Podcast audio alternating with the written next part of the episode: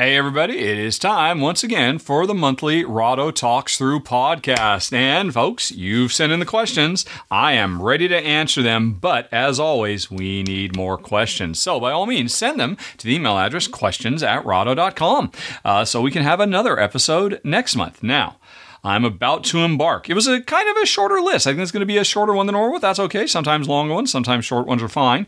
And as always, it's going to be starting with game and show related questions. Then Jen will come in. I think she had one game related question this month, and then we'll move over to the personal stuff. And uh, you know the drill, folks. This probably isn't your first rodeo. So hang on, and we'll get going right after this. When you need mealtime inspiration, it's worth shopping Kroger, where you'll find over 30,000 mouthwatering choices that excite your inner foodie. And no matter what tasty choice you make, you'll enjoy our everyday low prices, plus extra ways to save, like digital coupons worth over $600 each week. You can also save up to $1 off per gallon at the pump with fuel points. More savings and more inspiring flavors make shopping Kroger worth it every time. Kroger, fresh for everyone. Fuel restrictions apply. Okay, everybody, let's get going. We've got the questions. I've got the answers. I think we will see. Starting with Olivier, who says, I've got my hopes up. You've mentioned Plunderous at least twice in the last week. I think it was in a ramble and in the weekly recap. Do you know if the game is ready to re enter crowdfunding in the next few months? And are you still involved in the co op design? I am definitely still involved in the design of this game, as I have been now helping out my very close friend for, oh, geez, the last three or four maybe even five years now. I've been giving him all kinds of feedback. I've played it now probably at least a dozen times on Tabletopia, and I think it's amazing. You know, a 4X game for people who don't like 4X. And uh, yeah, uh, it is perpetually just a few months away from re-entering crowdfunding. Uh, the, the biggest hurdle that he has is uh, he is relying on a friend, a very talented graphic designer friend, to do all the graphic design, and his friend has a life. And you know, it's interesting. Uh, I think a couple of months ago, he actually tried to bring on, you know, another graphic designer to help out or maybe pick up the slack or whatever. But it turns out his graphic designer friend was working in such a weird way that the new graphic designer couldn't make hide or tails of the file formats and stuff like that. So, that is still continuing to be the holdup.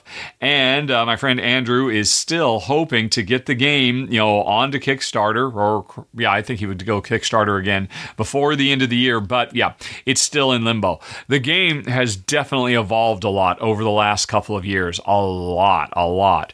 Um, and one of those evolutions is he has put the co op module that I was, you know, kind of co designing on the back burner so that he could, you know, put all his focus on making sure it's a really great competitive game and also has a really solid solo mode. So, you know, the solo mode is going to be using the same kind of element that the co op mode was based on, but it's going to be a little bit more stripped down and just be kind of like a streamlined hey, look, just recreate the multiplayer experience with this solo mode. And if it is successful, it'll get a uh, co op mode somewhere down the road. He's also, not for nothing, designed a whole expansion worth of content too. I don't know if that's going to be something that it will be part of the crowdfunding campaign, um, but it's really, really cool too. He's even gotten some original art from the Mico for it. But yeah, I mean, I, again, I think all his focus is just on making sure the core game is ready to go. And he's such a perfectionist, he just will not do it until he's got all the finalized, updated graphic design art. He actually showed it to some of our mutual uh, acquaintances in the board game uh, publishing industry and got feedback from them as well. And that led to a lot of you should really change this, this, this, and this in terms of the look, which means once again the game is going to be go- undergoing a big graphic design overhaul with uh, the uh, the feedback we've gotten from various publishers who really know their stuff. So.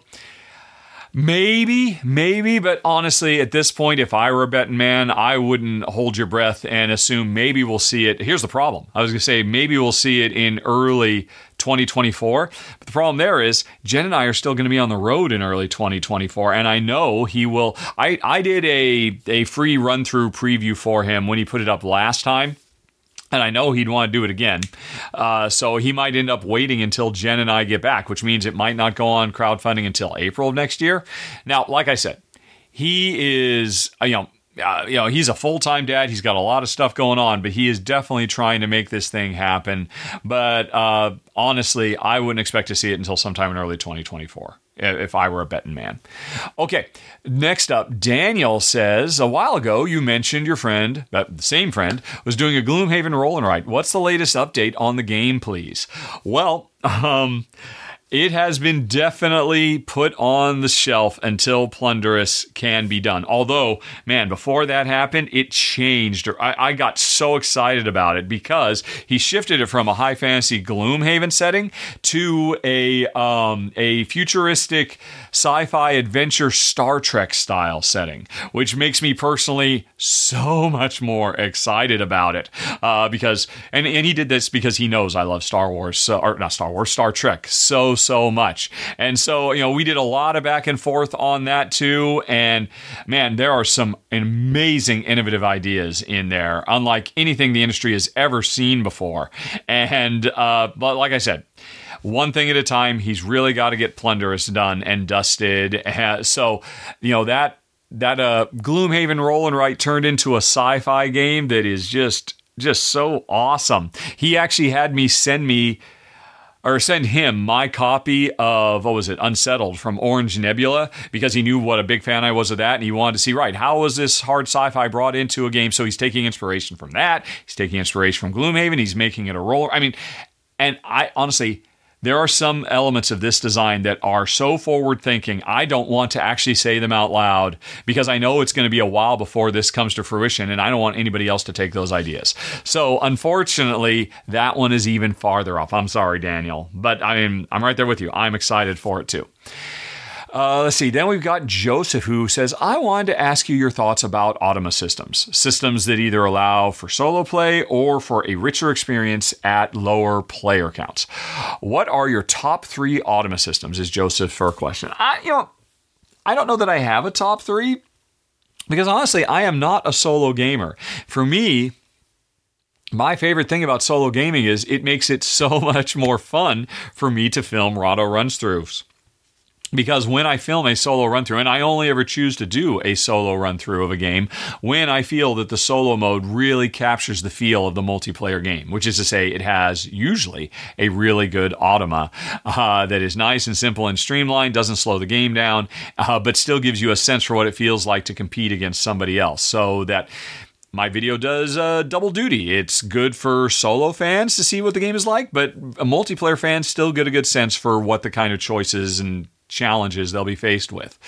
Um, and you know, I, I, I, I, but again, I don't go out of my way to. I play board games not solo. I play with my wife Jen. If Jen weren't here, I would not be playing solo board games. I'd probably be catching up on my YouTube queue or trying to read more, quite frankly.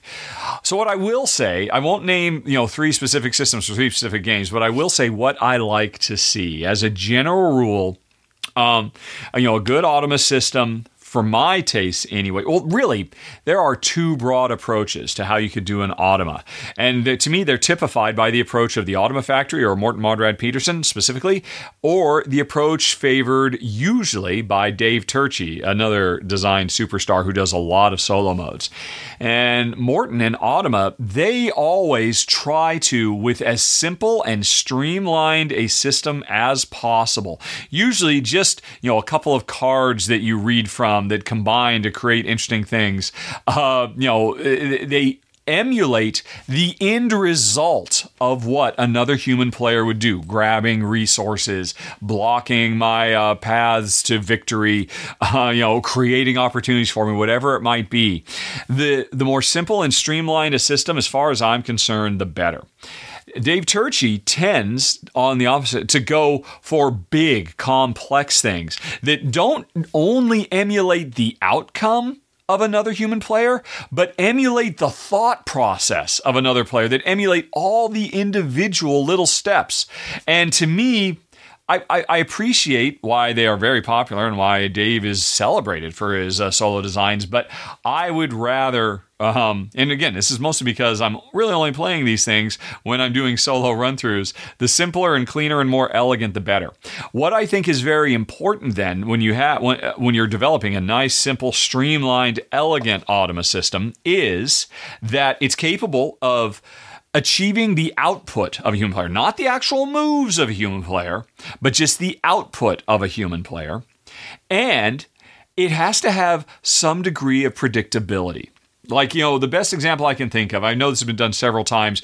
Hey, the cards are two sided, and one side of the card gives you, I mean, when, when, you're when you're making your turn and you can see, oh, I can see half, I can see one of the two cards that the Automa is going to use to make their decisions for what they're going to do on their turn. So I could take an educated guess that, well, it's likely they're going to focus on this element over here. I can't guarantee it because I haven't seen the other cards, so I haven't seen the other half of what they're going to do.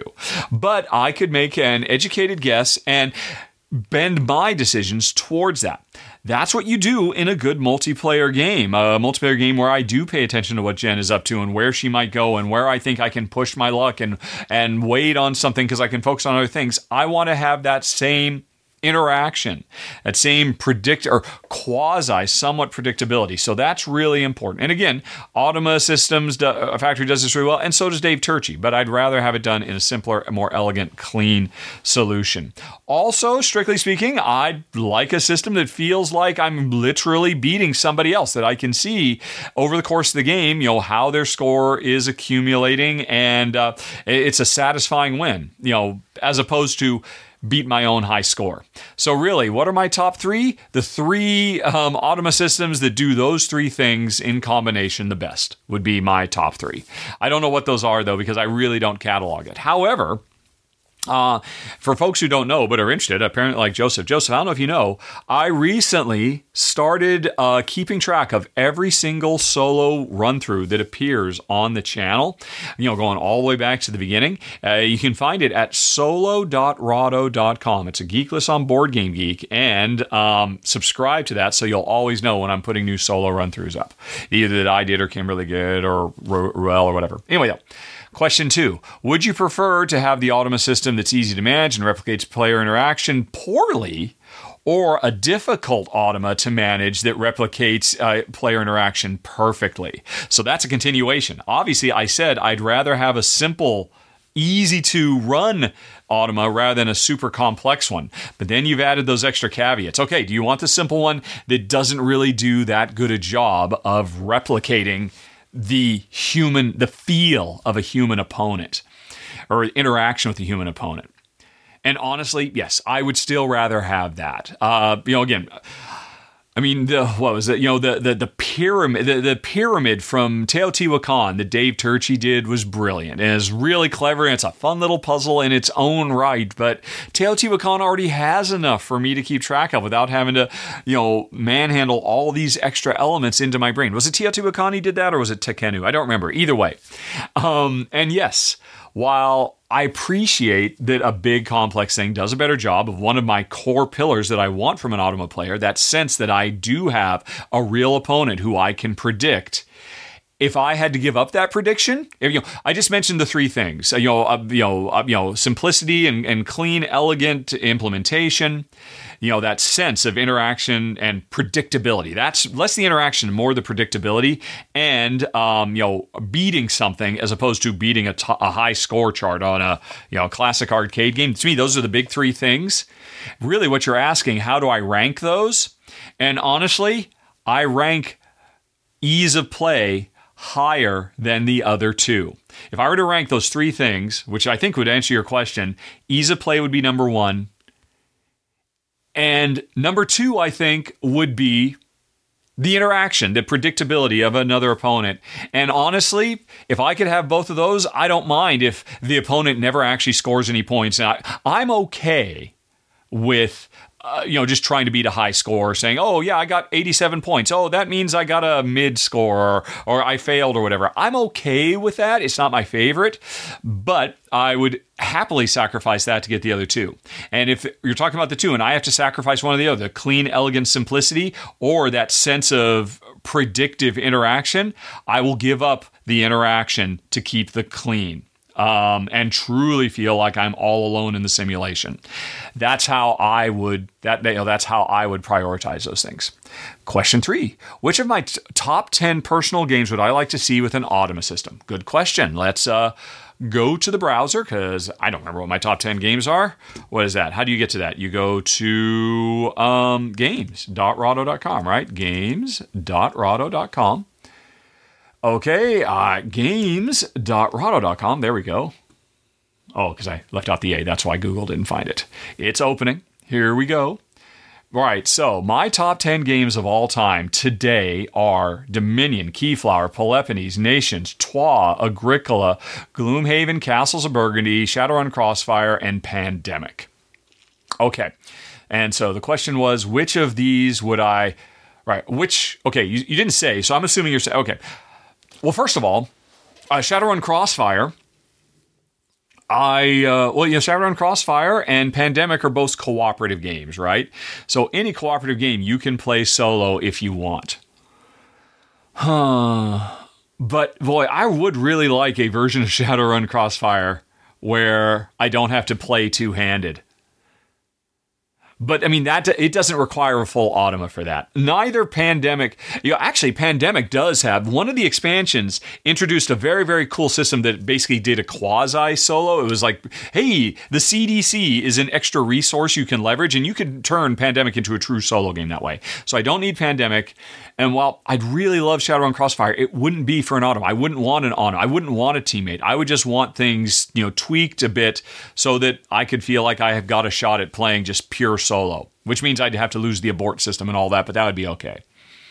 So it's really the competitive games in my top 10 that I would most want. Uh, let's see. Agricola, I don't feel like I need that. Agricola already has a uh, you know solo mode built in.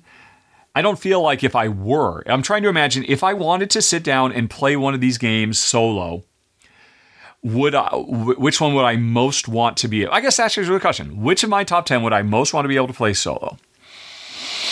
Hmm, I probably, honestly, of my top 10, oops, and I missed one of my top 10, Dominion, no, Dominion, yeah. I would probably want to be able Dominion, honestly, I don't think needs an Automa. Again, uh, Dominion, I think, would be perfectly fine saying, hey, you know what? You have to get X number of provinces and X number of turns to do a win. And I'd be satisfied with that. And, you know, turning it more into a puzzle, right? Nations is the one that really jumps out at me. That if I want, if I, if in my personal top 10, if I were to play anything, which one would I want to play as a solo game? I think it would be Nations because Nations of all of these games, yeah, I, I'm going to say it's tied with Agricola.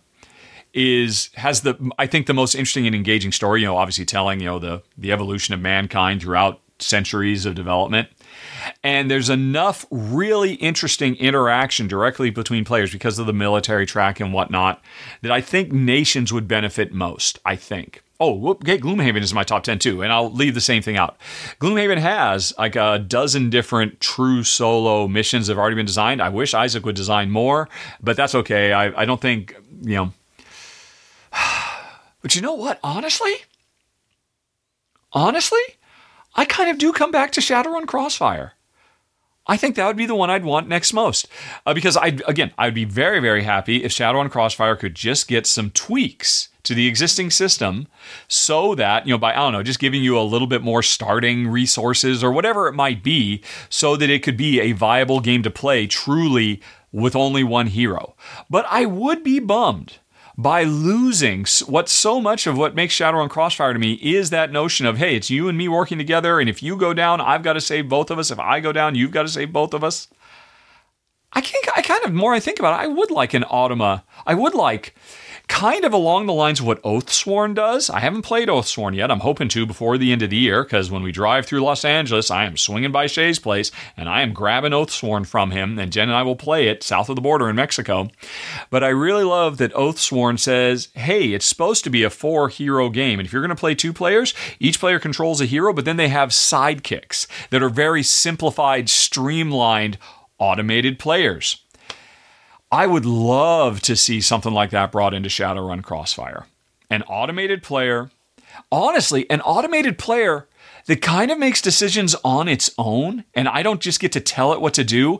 And, you know, so, hey, I've got my big thing. I do my, all my normal stuff. And then my automated teammate who has their own bad guys that are hitting him will do some automated choices. And I can kind of guess what they're going to do, but sometimes they'll fight, sometimes they'll heal, whatever. I mean, they don't even need a deck. They just need a die to roll against a probability chart and some simple things because I really like that idea of being in Shadowrun Crossfires with somebody. And if they go down, I've got to save them.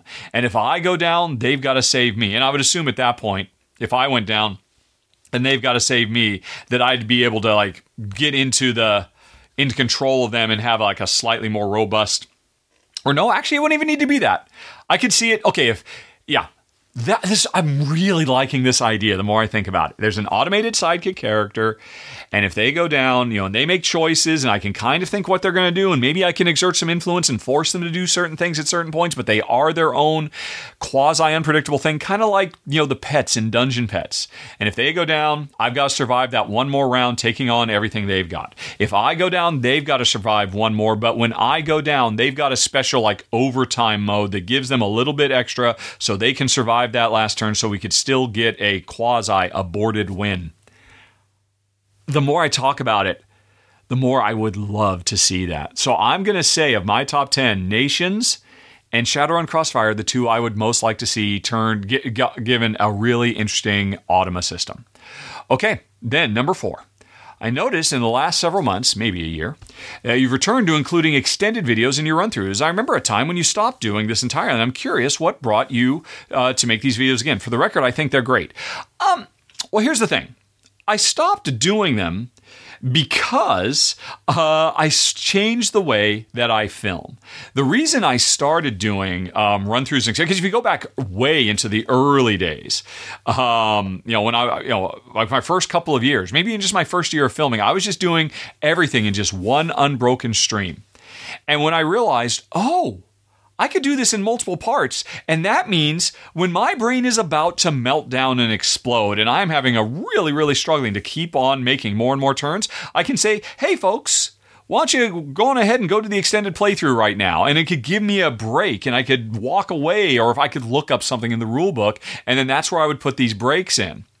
And um, when I started filming the way I do now, with OBS and whatnot, and I've got a keyboard and, and webcams, I can pause. If you're looking closely at any run through I do now, if you look at the little picture in picture of me in the corner, you will notice that even though I try to make it look seamless, if you're listening, you probably wouldn't notice. It just seems like, oh yeah, he just did one unbroken playthrough. But if you look, you'll see jump cuts where, you know, if I'm stuck or I'm not quite sure what to do, or I need to look something up in the rule books, or I just need a break, or there's somebody at the door, or whatever it might be, I'll hit the pause button. I will remember what would what sentence did I just say? Sometimes if I know I'm going to step away from it, I'll even write it down so I don't forget. And then when I come back, um, you know, I, I also make sure that when I unpause, when I pause, I bring my hands off the screen. So there's nothing moving on screen. So that when I unpause, I just continue the conversation unbroken. And because I remember what sentence uh, I was just saying when I left off, even if I had to write it down, and then my hands come back on screen so you don't see them jump around. You'll only see the jump cut if you look at the little picture in picture. And I realized, oh, now that I'm doing this, I don't need to give myself the break. I can give myself a break whenever I want. And it just seemed kind of superfluous, especially because if you go back and look throughout history, the extended run throughs, they only get a tiny, tiny, tiny, tiny, super tiny fraction of viewers. It's like I, I like 10% of people who watch the actual run through actually stick around for the extended. It's not very much, and that's never really changed. You know, maybe sometimes 30% of people will go to the extended if I really make them look. You gotta, st- you haven't, you only, there's like a big thing that'll happen in the extended. Maybe they'll stick around, but very, very few people do. But I mean, to be fair, very, very few people stick past the first 10 minutes. They just watch long enough to see maybe one round or even just one turn so they see oh okay i see what it's like okay fine i'm going to go to the final thoughts now or whatever and the vast majority of people very very few people make it to the end right? Like 50% of viewers make it to like five minutes, uh, you know, of a run through, even if whether even it's an hour long run through, and a tiny fraction make it to the end, and that same tiny fraction are the ones who will watch the extended. And I'm like, okay, nobody's watching these anyway. I don't need to do them anymore. So why do it? Um, and the thing is, for probably about a year, I stopped doing it, and people kept saying, "Could you please bring them back? We miss them so much." And I'm like, "Okay, I'll bring them back." It's it's a little bit more work because I've got three videos I've got to juggle instead of two, and it's really more work for Paulo because he's got to you know set up all the cross links between them and stuff like that. But people just really wanted them back. I mean, obviously you wanted them back. You were happy to see them back. But now here's the trick you're not really getting that much more. When I stopped doing them in their entirety, what happened is the one run through plus final thoughts just ended up being bigger. It you know, it used to be, oh yeah, the, the run through was like 30 minutes and then oh and then I would do 40 minutes of an extended, right? Or 30 and 30 or 25 and 35 or whatever. And then when I stopped breaking them into separate ones, hey, you'll notice more and more and more, oh, most of my run throughs are 50 minutes or 60 minutes or 70 minutes. I was like, okay, you're getting just as much as you ever did. I'm just not doing the extra steps of breaking them into multiple things. But people kept asking for them. And it occurred to me, I was making things a bit worse for the channel.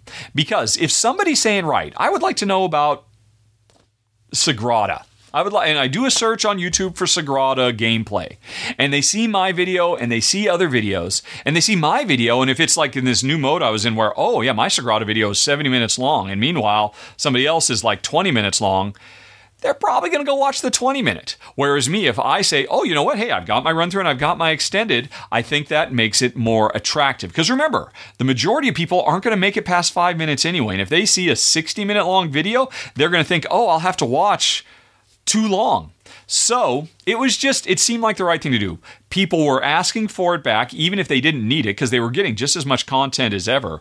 But it, that prompted me to think, oh, I'm making my videos less attractive by not having the 20 minute option or the 30 minute option that then goes into the additional 40 minutes. So that's kind of how things evolved in one direction and then pivoted back to the original direction. And why it's not necessary at all because the original purpose of them is long gone because of the way I film these days. But that's kind of the story. Okay.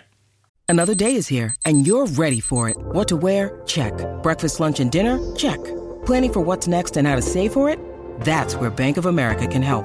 For your financial to dos, Bank of America has experts ready to help get you closer to your goals. Get started at one of our local financial centers or 24 7 in our mobile banking app. Find a location near you at bankofamerica.com slash talk to us. What would you like the power to do? Mobile banking requires downloading the app and is only available for select devices. Message and data rates may apply. Bank of America and a member FDIC. Next up, Jack says, Did you get approached to cover Flock together? Its theme seems right up Jen's alley, cooperatively playing as chickens to defend a farm. It does have minor roll to resolve, but the theme as well is a, has a cool aging mechanism. You start as chicks and level up to full grown chickens by the end uh, might be enough to win you over. Thoughts, first impressions, reasons you didn't cover it, Jen's impressions of the game. I we were contacted by the publisher and I did read the rules and I passed. I am curious because we ended up not covering it. What did anybody else? I am going to look at the secret behind the scenes spreadsheet where we keep track because here's what happens. Um, I have a channel manager now, uh, folks. I've had him for a few years ever since we moved back to the states, and. Uh, whenever a publisher contacts me, I just say, hey, here, contact my channel manager. And then they contact the channel manager. Channel manager uh, gets the rules, sends it out to everybody, collates everybody, you know, sometimes chases people down. It is tough getting Amy and Maggie to commit to stuff because they've got day jobs, um, you know, and stuff like that. And eventually figures out, right, who would be interested in doing it, you know, puts together a package to tell the publisher, here are your options for coverage of this crowdfunding Kickstarter game or what have you. Um, but in the meantime, he keeps track of all this on a Google Sheet that I am not showing on screen right now because there's secret proprietary stuff in there. But let's see, what was the name of it again? It was Flock, right? F L O C K flock together. Alrighty. I said no. Shay said no. Ruel said yes. And Kimberly said yes. So, um, you know, that's what Andrew, um, who by the way is the same designer as uh, the designer of Plunderous, and you know, a, a friend of mine for not quite a decade now, but he's also my channel manager. Um, anyway, though, so Shay and I passed. Kimberly and Ruel said yes. Amy and Maggie looks like they didn't answer. Um, we've just gotten to the point where, okay, if, if they don't answer, we just assume that's a no.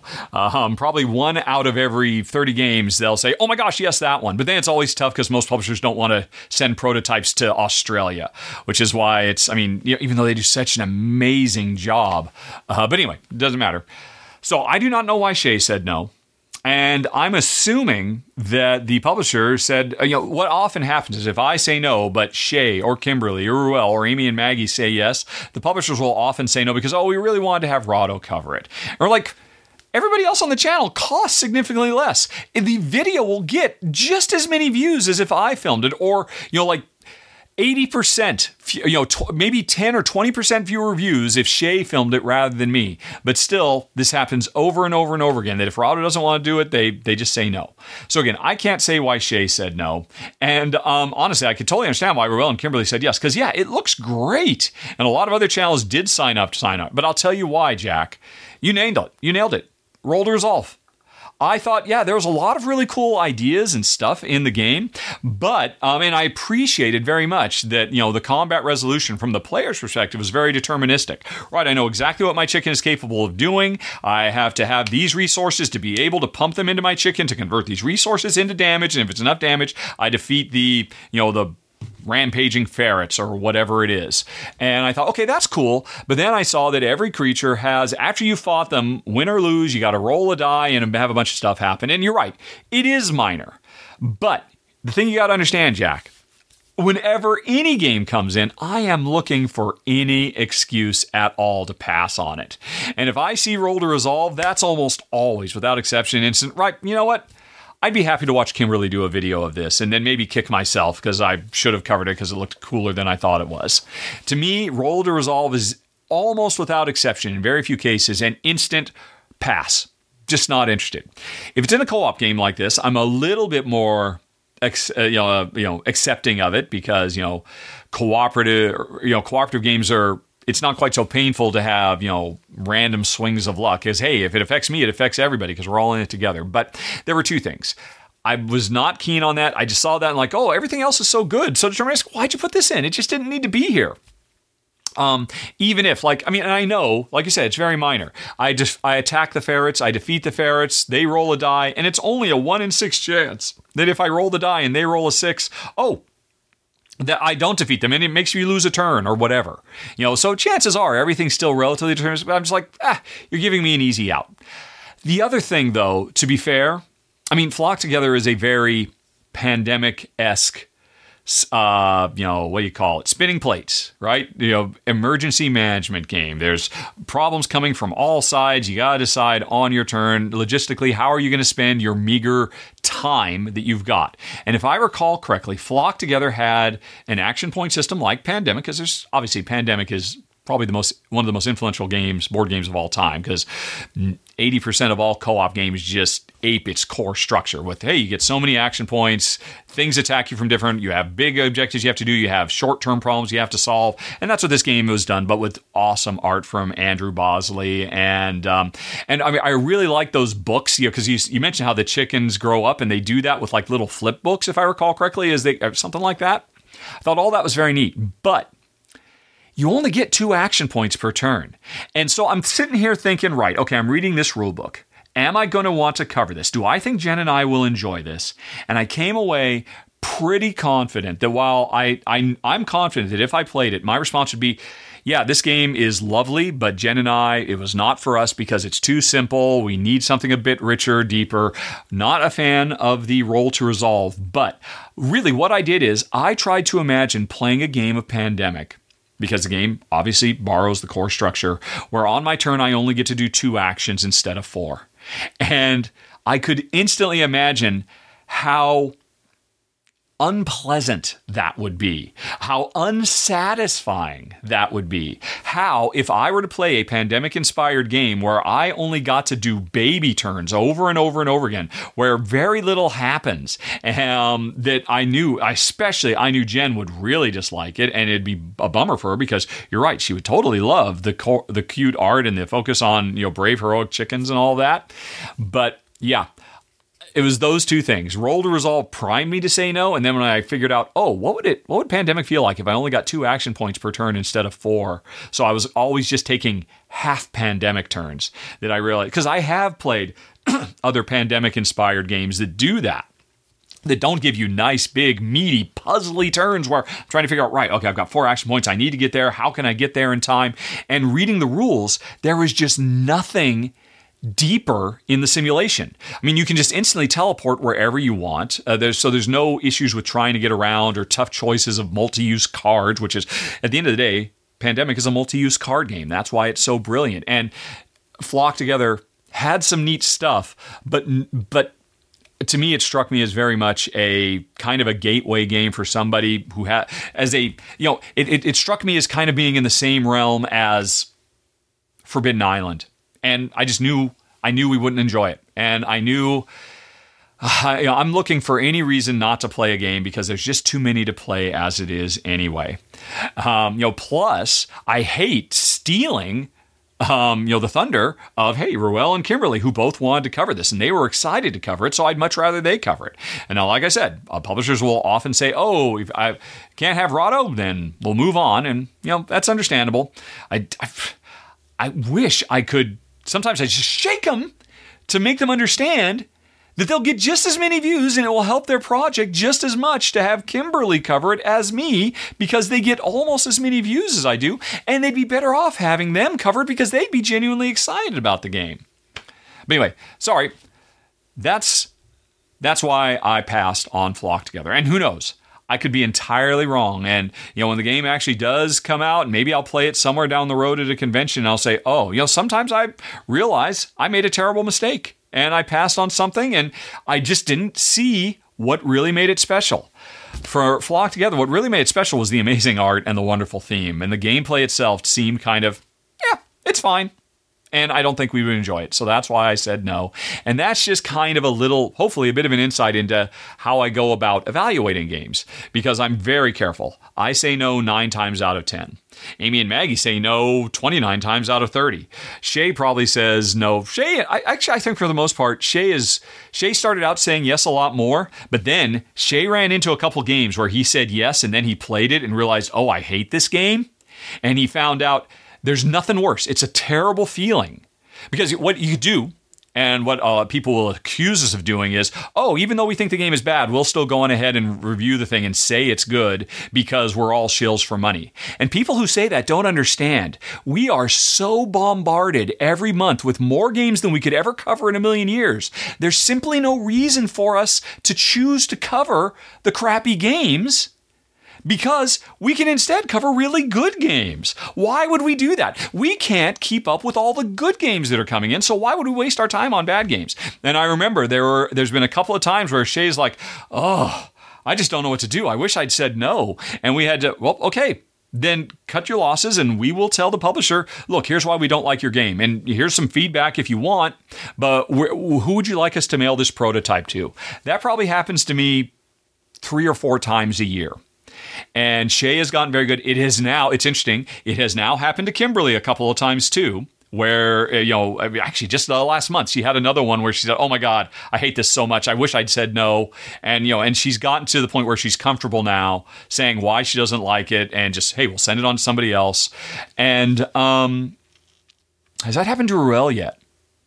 I think no but that's probably only because you know ruel is the newest and uh, you know he's less established so people are you know they'll if they can't have me, they'll go for Shay. If they can't have Shay, they'll go for Kimberly. If they can't have Kimberly, they'll go for Ruel. And I think that's just a reflection of Ruel is the newest, um, whereas Shay is the most established. And of course, I am the most most established. So there's a little bit of insight into how things go. Uh, hopefully that was interesting. I don't know. Maybe that was incredibly boring.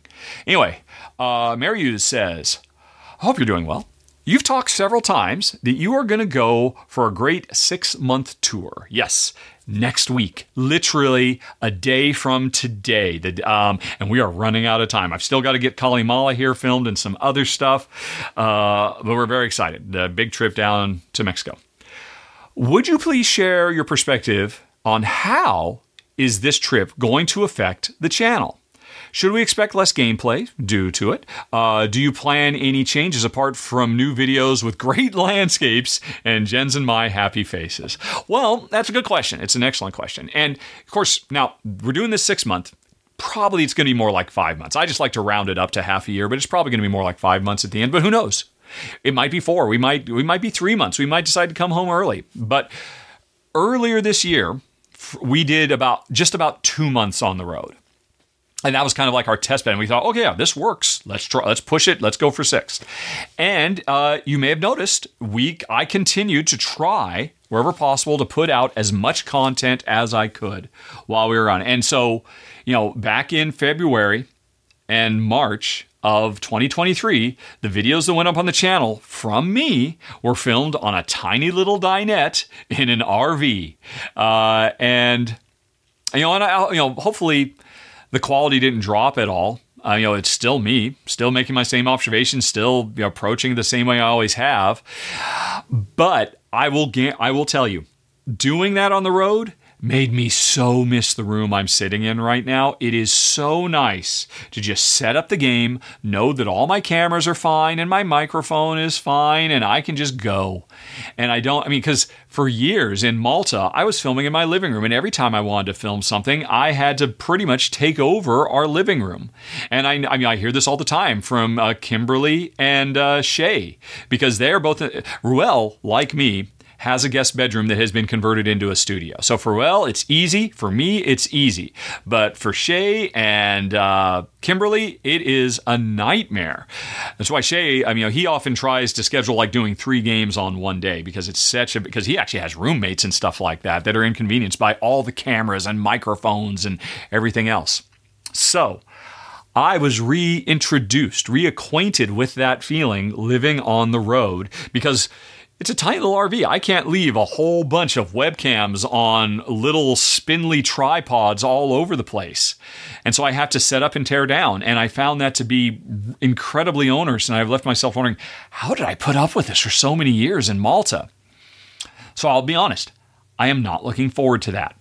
What have I done to try to mitigate it? There's really nothing I can do about the cameras, right? I mean, maybe I'm gonna try experimenting with maybe I can set up the camera so they can stay all the time, and because you know they're on what are they called gooseneck, you know these uh, the kind of things where you know oh it's a it's a thing that clips to a because they're just little. I mean look here's one right here. If you're watching instead of listening, you can see this little webcam is my overhead camera right? It's a very tiny, lightweight thing. This can go on the end of a gooseneck line, and I can just kind of muscle it around in position. And I'm thinking maybe I could set these up so that when I'm done filming, I can just kind of put them up and they just don't bother us. But uh, the tricky thing is, which you can almost see on screen, there's my microphone right there. I'm trying to get the mic as close as I can, and the mic would have to be reset up every time. These microphones are very delicate and all of that. But what I did is, a couple of months ago, I bought um, a set of wireless DJI mics, as I've seen them appearing on more and more videos for people who like record them stuff walking around and doing stuff with GoPros. And it seemed like these DJI, and they were expensive. Maybe the most expensive piece of equipment I've ever bought for recording. It was like 300 bucks for these two um, wireless, you know, lapel mics that you can just plug in. I've filmed with them a couple of times. There's good things about them and there's bad things about them. But my hope was that hey, if I could just get myself in the RV set up to where oh, I just uh, uh, uh, just put the use the gooseneck things, and the cameras can always stay out, and all I gotta do is just plug them into a laptop, and then I can just use these wireless mics that maybe I could get back to be feeling like, oh no, I, I I don't have a bunch of stuff to set up. I can just set up the game and go really quick.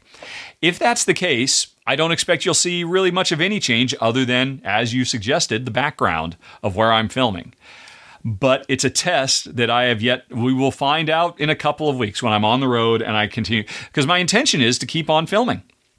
Uh, the problem is, of course, once we get south of the border, it's going to be all but impossible to get new games. I am trying, I keep writing to publishers. Hey, publishers, I am literally going to disappear from the earth for four months at the beginning of December. And if you want me to cover your games, I will, you got to get them to me now. Because what I've heard is you can use like local post offices and whatnot in Mexico to get stuff sent to you, but it's a nightmare. They get snaggled up in customs or they just never arrive ever. And I just don't think that's going to work. So I'm trying to make sure I've got enough games so that I could film at least a run through a week for the entire half a year that we're gone, right? And then that plus the stuff from everybody else on the channel means you really wouldn't notice much of a difference but uh, it is proving difficult. And I guarantee you, half the people, hey, you know, just right around the time it'll be too late, they'll say, okay, we're ready to send it to you now, Rahdo. What's the address? And I'm like, sorry. I'm in Baja now. You can't send it to me, and that'll be too late. I expect I'm going to miss out on covering some big games as a result of that. But honestly, I don't even know what coverage is going to be like because I have not really put those wireless mics uh, through a, a, a, real stress test yet. Especially because it turns out there started to be some problems with them. They wouldn't recharge anymore with their little recharge station. I've actually had to mail them back to DJI, and I'm waiting on them to return so that I could. I, mean, I was expecting to do more tests with them before we flew, but then we ran into this problem. So my intention is, from your perspective, nothing is going to change. I can't guarantee that. What, I'll tell you what I'm most sad about. Uh, just this week, Alex came over and we filmed two games back to back. We did. Uh, oh, I can't think of it now. Um, Escape Room Tycoon and Wondrous Creatures. And here's the deal, folks. I have fallen in love with Alex. It is so, so wonderful. I so enjoy having him come over, having him done all the work to learn the game, play the game a bunch of times, and then we have this shtick where he sits down and he literally teaches me the game on camera. We record it. We uh, there's no setup. I know nothing about the game other than the fact that hey, I probably read the rule book six months ago and said, Yeah, I don't know if I want to do it, but you know what? If Alex wants to do it, I'll do it with him. That's becoming one of my new responses. Honestly, to the previous question from Jack, I probably could have given that response with Flock together. And if Alex had wanted to do it, although it's interesting, Alex has run into his first, oh my gosh, I wish I had said no to this because I played it and I should have said no. And so we ended up, so this has now happened to Alex too. Everybody on the channel eventually gets to the point where they realize, yeah, I can't just say yes to everything because there's always plenty of other things coming that will be good. There's just no time to waste on boring or crappy or weak sauce games. So the problem is, Alex and I said goodbye for half a year because I'm not going to see him until April of next year. But when it comes back, I am hoping, because he lives about an hour from me, it is so much more fun. And I think that fun comes through. I think there's, you know, my run throughs that I've been doing for a decade are great. Obviously, I love them, so I think they're great because I do them because it's exactly what I want to see. It's what I've trained Shay and Kimberly and everybody else to do because it's what I want to see. And they now do amazing versions of them as well with their own tweaks and touches and flavor and all that. But now that I've started doing these with Alex, I think the the end result is so much better.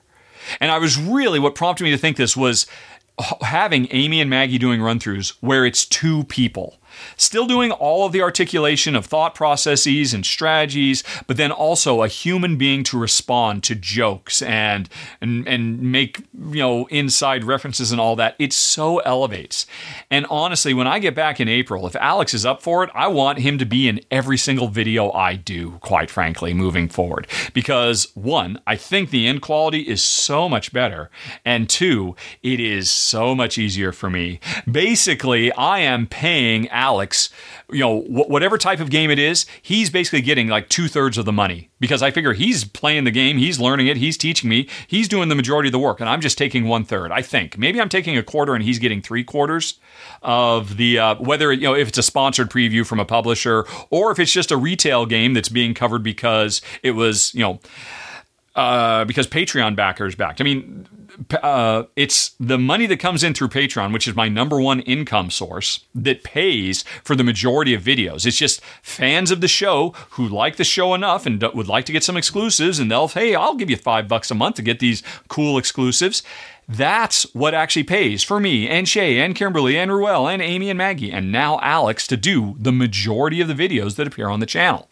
And so when I'm doing with Alex, I'm giving most of it to him because he's doing most of the work and I would be happy to continue doing that. So we'll see what happens when we get back in April. But if we were not going on this big trip, I would like to think that if Alex is up for it, because Alex has a day job too. Um, you know, and plus he's about to be a new, he's already a new dad, and uh, he's about to have his second kid. So I don't know if he's got time to come over and spend more quality time with me.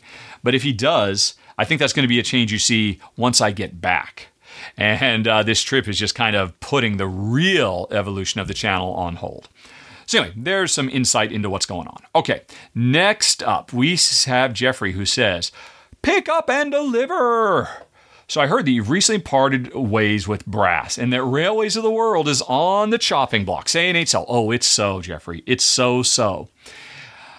I think you had mechanism. You er, mentioned your evolving preference for games that limit the mechanism, not mechanic, to either route building or delivering, not both.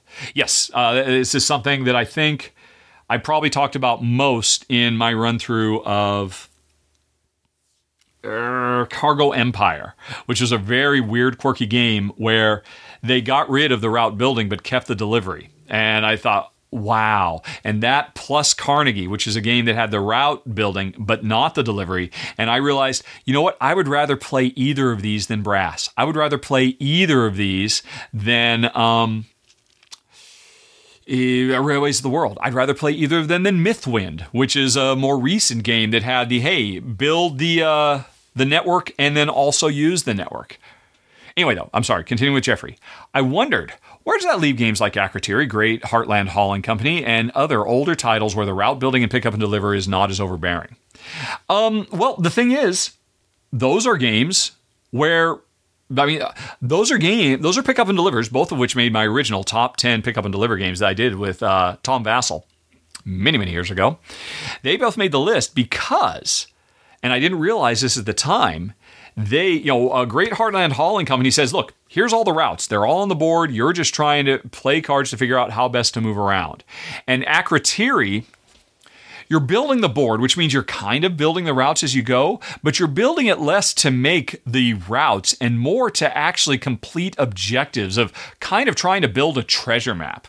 And the routes are almost kind of secondary and incidental. So those are both great pick up and deliver games that really worked for me in Jen because again, they weren't I mean, there is you know, 18xx games and you know games inspired by steam have a very clear overall uh, which for a long time uh, jen i really enjoyed you know, and brass and all these. And, you know, the most recent one was Nucleum. Uh, you know, spend a lot, most of your effort trying to build these um, networks and then use them. Use mine, use yours, pay you a premium, however it does it. It's just like, ah, it's good and I enjoy it. But I've had enough examples where I find, you know what? Yeah, it's it's okay if you put both, but I don't enjoy that as much as breaking down their component parts. So the ones you mentioned, uh, they're not affected because they were already broken down in their component parts, and I just never done the uh, analysis to determine why did I find them more compelling. Anyway, Jeffrey continues. Can you give other examples of older titles you that may that you may have covered that fit your preferences, but which you've already parted ways with? Airline Europe, maybe Panamax. Panamax didn't stick around because it was a terrible two-player game, quite frankly. Um, you know, I, I, didn't. That didn't. I mean, it was a brilliant game, but I mean, they just couldn't even be bothered to try to make it a good two-player game. Airlines Europe. I know I played it a billion years ago, but honestly, I barely remember anything about it. Um, but it's interesting. Both of those you you did actually refer to. You, you did so you still want to talk about pick up and deliver as opposed to broadening this to hey just what kind of genres in general have my mind changed about? So what other pick up and delivers? Is there a way that I can go to Board Game Geek? Because what I want to do is go to gone.rahdo.com let's go there now. Alrighty it's opening up. Oh uh, did I mistype I must have some weird extension in Chrome because I've noticed my you know, faq.rahdo.com or gone.rahdo.com or, you know, all these .rahdo.coms have started to fail in Chrome. And but they never fail in Edge. They never fail in Firefox. And if I go into incognito mode, they don't fail. So I don't know what it is. Ugh.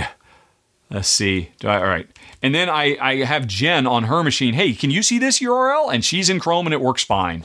So okay, that means I've got to actually go to Board Game Geek and do this manually. And I real I need to systematically start turning off my extensions one after another after another in Chrome to figure out which ones are interfering with my URL redirects.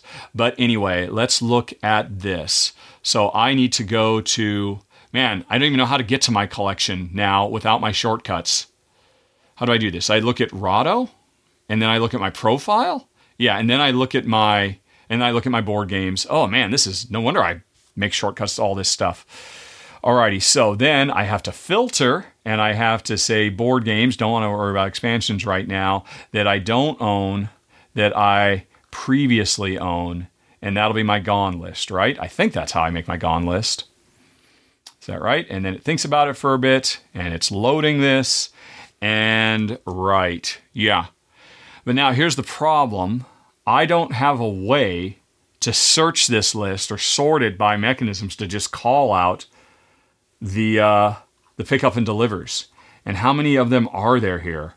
There are 1,161 games that I have played and gotten rid of. And some portion of them are, are pick up and deliver. Okay, so that's not going to work. Alrighty, then tell you what, let's go a different way. Let's just go to uh, YouTube, or not YouTube, to advanced search. And then let's uh, say, well, I say owned by me. Let's say what pick up and deliver games that are owned by me right now that maybe have changed my attitude about, or that are reflective of my changing and evolving attitude about pick up and deliver if I can find it. There it is. Pick up and deliver, owned by Rahdo, advanced search, submit. And right. So as you can see, I haven't gotten rid of Railways of the World yet, but like I said, I am so on the edge.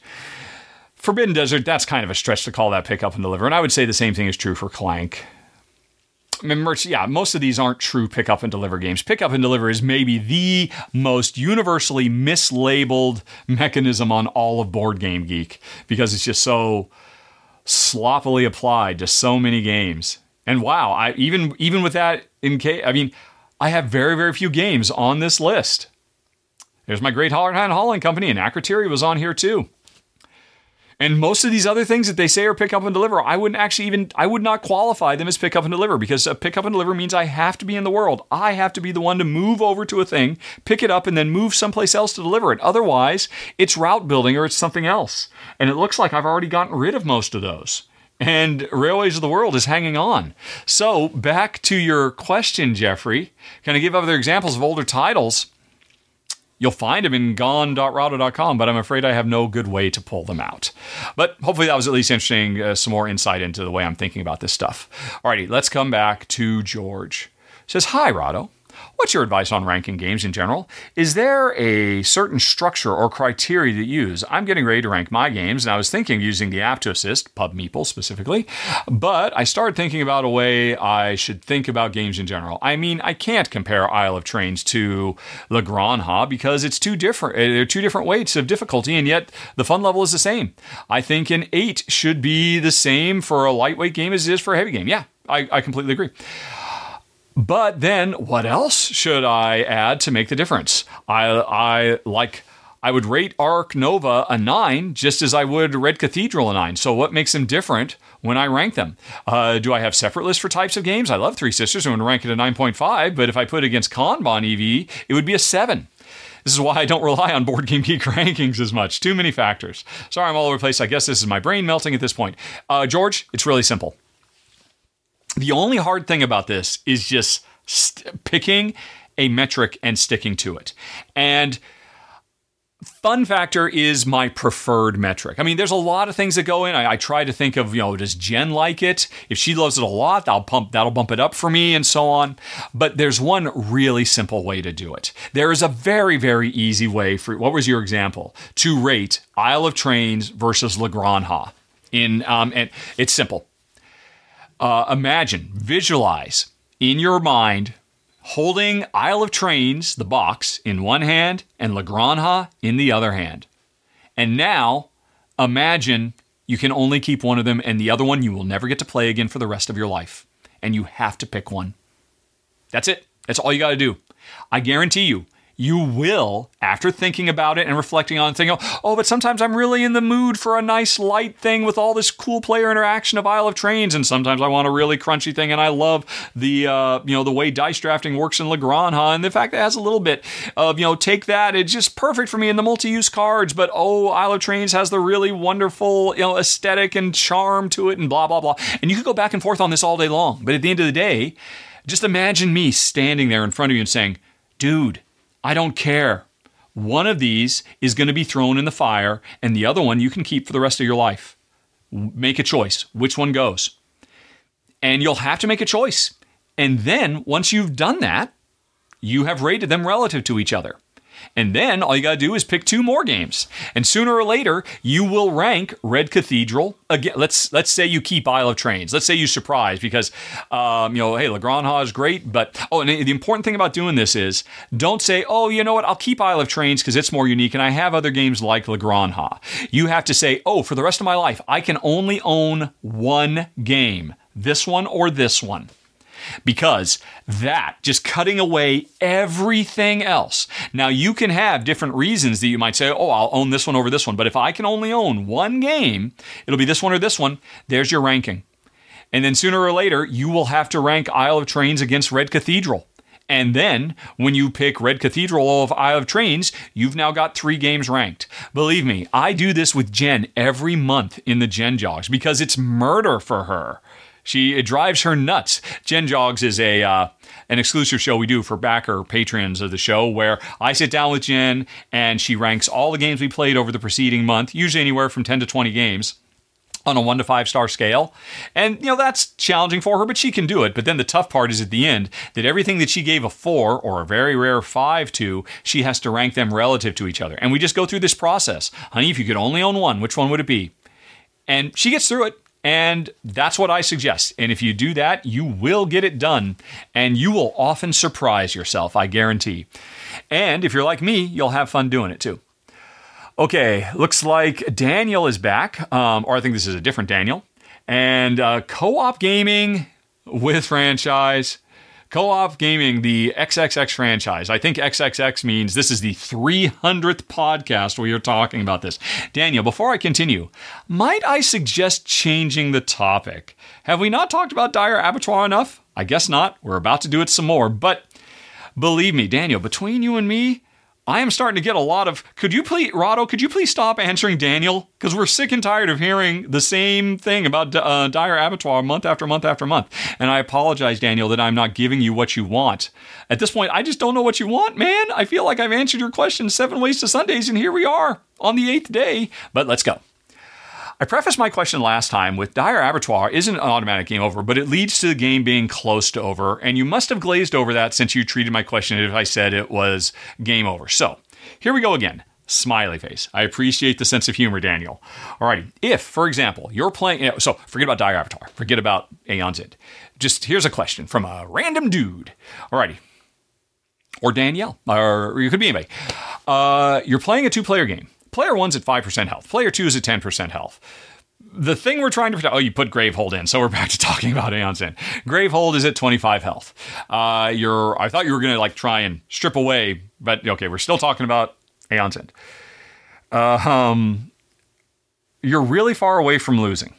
Okay, Daniel. Before I go any farther, remember, um, I just mentioned the last time. If you find yourself in this situation a lot, you're not playing Aeon's End the way it's supposed to be played. Um, you should feel like you're in danger all the time. And I think you and your friends are good enough now that you can go up to whatever the next difficulty level is, go to it. Whatever you're at now, go to the next difficulty level. But anyway, let's continue.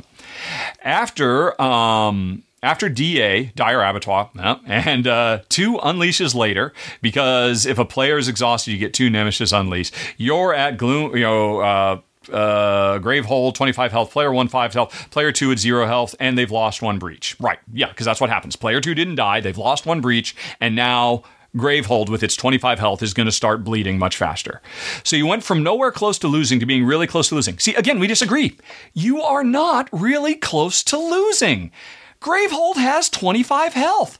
That's what makes you lose. Player 2 having zero health doesn't make you lose the game at all, not even a little bit. You're not even if again, and I said this last month. If you're playing if most of the games you play where dire abattoir or something similar does not come up there's a random variance that if you and if nobody on your team ever gets uh, ko'd you need to increase the difficulty level. You're playing a game that, geez, I don't understand why you're not bored with it yet. Why you're not just cruising through it on cruise control. Believe me, Jen and I, we can't play on the beginner level. We can pretty easily and readily beat the game on the. We play on hard difficulty levels because we want a challenge. Daniel, you're ready for the challenge. But even still, losing, here was this example. You, you just lost 10 health. Uh, what is that? You, between you, Gravehold, and the other player, that is 40 health, right? And then you went from 40 health to 30 health. So in one turn, not in one turn, but the card came out and it was like three more rounds, three rounds after that, or is it two or three rounds after that? You've lost 25% of your communal health, right? You've still got 75% of your health. You're not about to lose the game. And again, if you feel like you are, then you're looking at it wrong. Now, at the end of the day, I can tell you all day long you're looking at it wrong, and there's I, I can't make you look at it differently. All I can say is, as I've said in the past, if you feel that that is unfair to lose 25% of your communal health pool at, over the course of three rounds, then I don't know, is Aeon's End really for you? Because that's not a particularly debilitating blow. It really, really isn't. You're not about to lose. And again, if that's not happening to you, you're playing the game at too low a difficulty level. Anyway, let's continue. So you went from nowhere close to losing to being really close to losing because you're at level three Nemesis cards, and those are really tough, and you can lose potentially. Yes, and Dire Abattoir is level three card. When you get to level three, Everything should be hitting you hard and fast. We've talked about this before. That's when the game is in the in game scenario. That's when, what did I talk about last time? I, th- I, was trying to come up with different ways to explain this in pop culture references, and I was really keen, and I guess it didn't stick with you on the Empire Strikes Back. You know, Luke has lost his hand, and all everything seems lost. Luke has found out I am your father, and he's lost his hand, and you know he thinks his friends are dead, and um, he is about to be left for dead by them, and it, the situation is is literally dire and hopeless.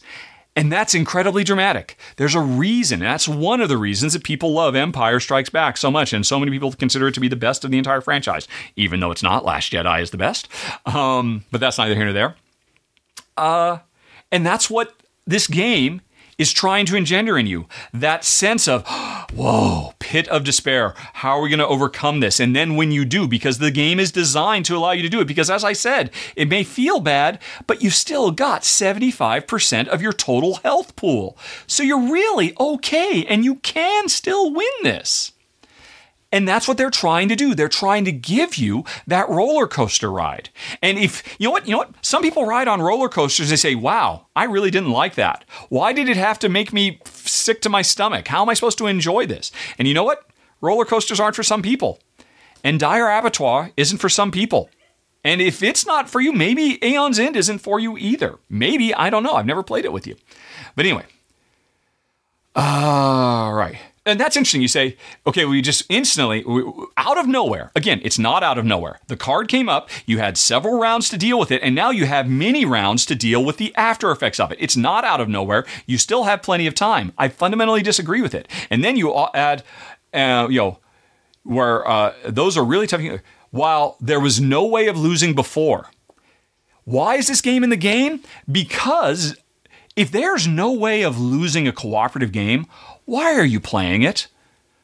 It's not even a game at that point. If you have if you and your friends have gotten so good at this game that it's only cards like this that are the only way the game actually has a chance against you, first of all, you're playing at the wrong difficulty level, and two, um you're you well, you're you're not even playing a game. You're just doing an activity. You might as well all be sitting around and doing a crossword puzzle, not even a crossword puzzle. Uh, you know, a jigsaw puzzle. You might as well just be sitting around doing a jigsaw puzzle. You just give it enough time, you will quote win. You can't lose at a jigsaw puzzle. And if you can't lose except for these cards, well, you've been asking me for months, why do these cards exist? You just answered your own question, buddy. The game has to put a has to put fear into you. You have to feel like you're going to lose. That's why it's there. If you, and then if you respond to that by saying, oh, this feels really bad that I might lose, I don't like this, then why are you playing the game? It sounds like you want an activity instead of a game. You want something, you should try out Dorfromantik, right? Um, because you, it's designed that you can't lose. Um, anyway, though, that is the frustrating part. You went from being safe to being close to death. No, it's not the frustrating part. That's the exciting part. Would how would Empire Strikes Back be loudly touted as one of the greatest adventure sci-fi movies of all time if Luke Skywalker just cakewalked through the, you know um, Bespin and just showed up and said, "Oh, Han, Leia, how are you doing?" And, and, they'll say, "Hey, good to see you, Luke. We weren't really in any danger anyway. Everything was fine. We was never any problem. Let's just leave." Let's just all go and, and go on to our next adventure. Would people be interested? No, of course. There has to be the threat of losing. Why does this card exist? So that you feel the threat of losing. But you interpret the threat of losing as, oh, this is frustrating that I might lose. So again, I don't know what to tell you, man. We've been doing this now for half a year. And again, people are really starting to talk, saying, "Can we just please change the subject?" So I don't know. I don't know how to give you what you want, other than to say it seems like the game can't give you what you want. Um, yes, it doesn't in the game. You continue, but it feels really frustrating. If you're frustrated by the potential that you might lose the game, then you don't want to play a game right? What's the point? What's the point of playing prof- uh, sports? What's the point of playing a game of basketball if you know for a fact that your team will win no matter what. You might as well just sit around just shooting hoops and just have a good time. You don't want to play a game if you're frustrated by the fact that the game can push back and make you lose. I don't get it, man. Right. And okay, and then you finish. I still haven't answered. In my opinion, what is the incentive for designers to insert unfair cards into otherwise balanced games? We just talked about that. I've just I have now given you probably the the fourth or the fifth or the sixth reason that these cards exist. And at the end of the day, they're not unbalanced. Dire Abattoir, I don't know how many times I can tell you, I don't know how many different examples I can give you from other games, from pop culture, etc., etc., etc. There's nothing wrong with Dire Abattoir. And what you're saying is, if that makes you not enjoy the game, maybe you don't enjoy the game. Maybe it's not Dire Abattoir. Uh, anyway, uh, P.S. An example of a stage 3 attack card that can lead to a loss depending on the boss. Obliterate, unleash twice. The player with the most open breaches destroys four cards. The game has to have a chance to win. Daniel, I'm just repeating myself now by saying that you seem to be very frustrated by the fact that the game can potentially hit you and make you lose. It sounds like you don't want to play this game. Anyway, question two, changing the subject. Although it is a continuation of a previous subject. In the feeding your people example, you said, think of it this way. And get points instead of losing points. Right. Okay, this is the uh, Agricola thing. Right. I would argue that most people don't want to think of it the other way if the game doesn't state it explicitly, nor do they like to change the mechanism of the game. Uh, okay, they do not want to fix the game for the designer in order to join it. Well, first of all, I did not advocate changing the game at all. When you sit down to play Agricola, and you have the board set up in front of you, you are sitting at basically negative 44 points. I forget, it's something like that. With all the empty spaces that you need to fill to avoid negative points. With all the opportunities to feed your people, where if you don't feed them and you start with tube and you'll get more every time, every time you recruit a new family member in Agricola, what you're really doing is immediately taking on a negative, I guess, anywhere from what? Uh, negative five points at the end of the game. Although with the ba- we'll put the babies aside, a negative five points to negative thirty points every time you recruit a worker. That's what's happening. You can actually see this. I believe there are online Agricola, uh, you know, uh, sites where it just keeps a tally of everybody's points. And when you first start playing the game, you're at negative 44. As soon as you recruit another family or birth another family member, you, oh wow, now I'm at negative 70 that's the reality of the game. And if you find that frustrating, I don't know what to tell you, man. It's I don't know to tell anybody who says because mathematically there is no different from me going from negative 70 to negative 65. That should be just as, and it's not changing the game. I'm not advocating changing the rules. I am saying take your uh, take your victories where you can. Going from negative 7 to negative 65 should be just as satisfying and fulfilling as going from 10 to 15. Mathematically, it's the same. Now, if you don't want to, what can I say? I just said it before. Don't play the game. I'm not really even sure. I, I don't think you actually have a question mark in here, so I'm not sure what your question is. You're just saying that people don't want to look at math the way that math works. And that's fine, I guess. Don't play a game if you don't like it. I'm just trying to point out that you're not looking at the math the way it really is. So I'm just trying to help. And if it doesn't help, we can move on. And believe me, it's about time we move on to another question, Daniel. And folks, I think that's it because, yep, we move on to Jen's. So hang on, we'll be right back with Jen.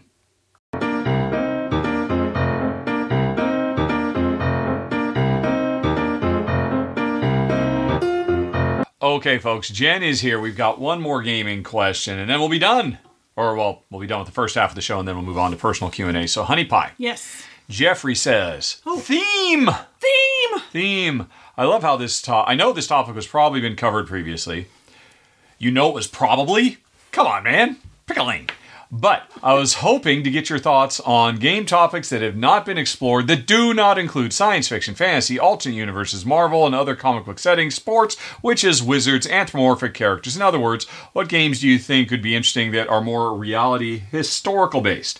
Over the years, many of the games we have acquired as a result of following your run throughs have been just that you know, Freedom, the Underground Railroad, Wingspan, Le Havre, Mercator, Sealand, Shipyard, Dominant Species, Tzolk'in, London, to name a few.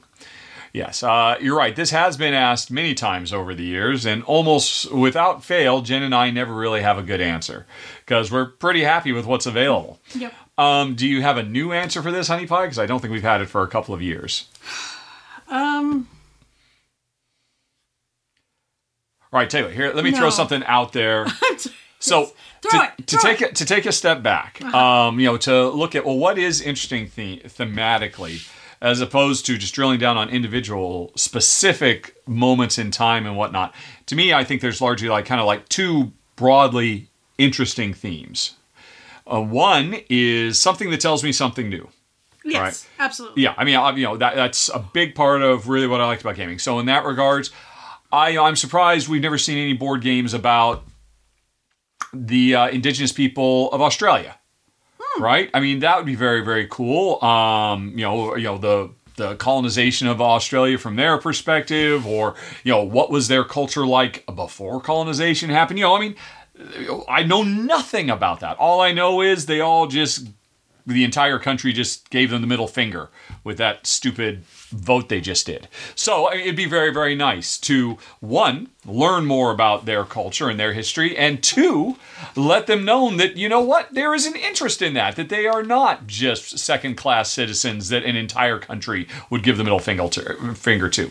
Um, you know, so stuff like that uh, you know, and, and not just that. I mean, you know, any any culture or time or place, you know, but really kind of focusing on stuff we haven't seen before uh, would certainly be ideal. And um, you know, by the same token, the other thing I think is particularly interesting is more day to day human experience as opposed to you know like cultural or societal experience. Like I've been waiting for years for there to be a good board game about making video games because I have a more than a passing interest in that, having done it for two decades. Yeah. Um, and you know, it was going to be Pret-a-Porter was going to be rethemed, but it, that didn't happen. There's another one maybe coming. There's some simple little light ones, but I'm talking like a real heavy, crunchy thing that goes into all the stuff I used to do because you know that. I, I spent years doing that and managing teams, and I would like to see that reflected. And by the same token, um, you know, you're an artist. You're, you're, you're a modern day craftsperson.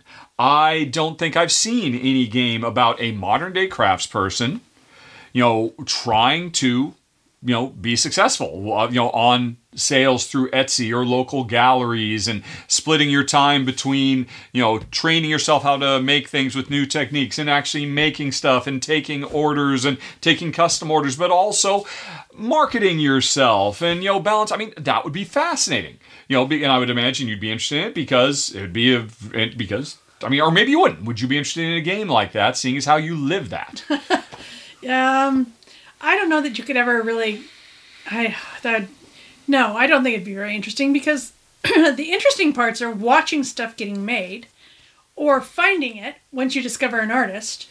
Um, but all of the sort of background business related stuff, I think, is boring. Are you not aware of the vast majority of games we play are all about that business stuff? I mean, for the I mean, really, we play what people generally refer to as Euro games. Yeah. You know, uh, you know, which we're completely surrounded by. Yeah. Almost without exception, they're all economic simulations. I mean, this occurred to me because years ago. Tom had me come on his channel, Dice Tower, to do a top 10 economic games. And at the time, we just said, right, okay, games about making money. But that's not what economics is. Economics is just about the flow of goods and services. It is about you know managing scarcity. It's about making things and um, you know distributing things, and that's ninety nine percent of what we play. Uh, so I don't know. I guess you're too close to it, but yeah, I think a game all about the economics of being an independent craftsperson would be fascinating. I mean, as interesting as the economics of a uh, middle manager at a car company or a uh, the head of a Renaissance era family trying to exert influence in Florence. I mean, th- these are all just der- various shapes of you know economic. I've got goods. I'm trying to move them from one place to another. I'm trying to convert them from one thing to another. And I would think your life would translate to that. I think you have only so much time in the day. Um, I mean, fresco. Fresco was about the day-to-day life of Michelangelo and how he divides his time and how early he gets up in the morning and all of that stuff. So Yeah, I think broadly those are the two ways. Although Jen surprised me by saying, "Nope, I'm not interested in that. I think my ga- life is pretty boring and doesn't make for a good game." There's a lot of what I consider boring that I have to do. yeah, but again, translate into a game. That's what we play all the time. Hmm. Uh, unfortunately, Daisy is on Jen's lap, so she's not really paying attention. I'm totally paying. totally paying attention. Uh, so, but to me, broadly, those are the two topics that I would find particularly interesting. I I've got nothing against crawling through dungeons, you know, or fighting off alien invasions and all that stuff is fine too. But I am more interested in human stories that you know give me insight into the human experience that I don't already see. So pretty much anything that does that uh, um, is going to be of interest. But you know, as for particulars, now did that that prompt you to think of anything, Honey Pie? Because Yeah, if not, we'll move on to the personal section. Actually, it did prompt me to think of something. Here we go, folks. Um, I am reading a book called "The Future Is Faster Than You Think." All right. and uh, there is so much stuff coming our way so much good stuff coming our way in the next 10 years um, that i think it would be really interesting to have a game about convergences about how different technology when combined with other technology creates something totally new nobody thought about it before and yet it's going to be this amazing thing that changes everybody's lives so in a game you know that would be mixing a with b get um, w as Okay. opposed to C, or something like that. So yeah, I think that would be kind of interesting. There have been games like that, but they're inevitably set in Renaissance era. Because, and I think I think you see so many games set really in medieval and Renaissance era settings because it's so simple. yeah, You know, I mean, but I mean, the, these fundamental drives of hey, you know, sell um, good A to person B to receive good C to send a group. You know, I mean, obviously things were not as simple back then. I'm sure there were complex interdependencies with logistics and all that, just like there are today. But it's easy for us to think about the Renaissance era as, oh yeah, that was just about moving money around or exerting influence and whatnot. And, so it's really easy to simplify and streamline and abstract it down into a game where, oh, this all kind of makes thematic sense. And it just, you know, I mean, we, we just keep seeing these over and over again. And you're right. We tend to see either stuff set in the past, stuff set in the present, or stuff set in the far future. far future. Yeah. We never, you know, for good or bad, we never seem to see what, what about 30 years from now?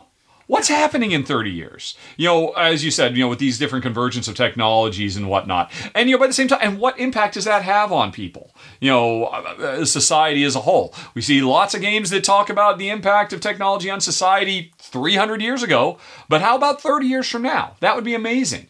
You know, especially when they could actually take a look at the positive stuff, because throughout all of pop culture these days, and this includes board games, there is a tendency, more and more and more, it seems to me, undeservedly so, towards nihilism. Yep. And, you know, everything's screwed, everything's ruined, you know, never minding the fact that, you know, as bad as things are now, almost without exception, everything was worse 50 years ago Yep. Almost across the board. You know, the worst stuff that happens on a day to day basis, all this stuff was happening 100 years ago, 200 years ago, 50 years ago. You just didn't hear about it. We're a much more informed society now, although we still like to bury our heads in the sands about things. Sorry, we're getting into the personal section now. But yeah, I, I think that would be really fascinating. In fact, yes. I would put that at the top of my list. I want to hear about what is the, you know the shape of human society 30 years from now, 50 years from now, 100 years from now. Not in a Mad Max post-apocalypse future, nor in a Star Trek post-scarcity future. So that would be very cool. Yep. Good suggestion. And uh, that's it, folks. Thank you, Jeffrey, for the question. Thanks, everybody else, for the questions. And uh, we'll be back again soon. But if you hang on now, we'll be to the personal Q&A right after this.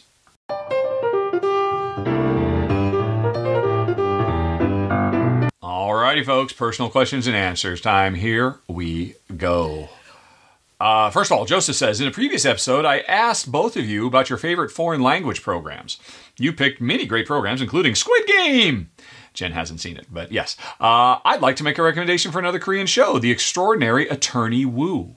The main character has autism and is incredibly gifted with recalling and applying legal principles to many situations. The show is charming, funny, warm, and actually touches upon many social issues within Korean society. If you're looking for something cute and heartwarming, check this out. I love heartwarming. I want to see a game out of that. There's another great subject. Uh, you know, I don't know anything about modern Korean society. Why are there no games that actually clue me in on that? But hey, I'll take a TV show about it too. Thank you, Joseph. That sounds fantastic. Yay. That will definitely go on the list.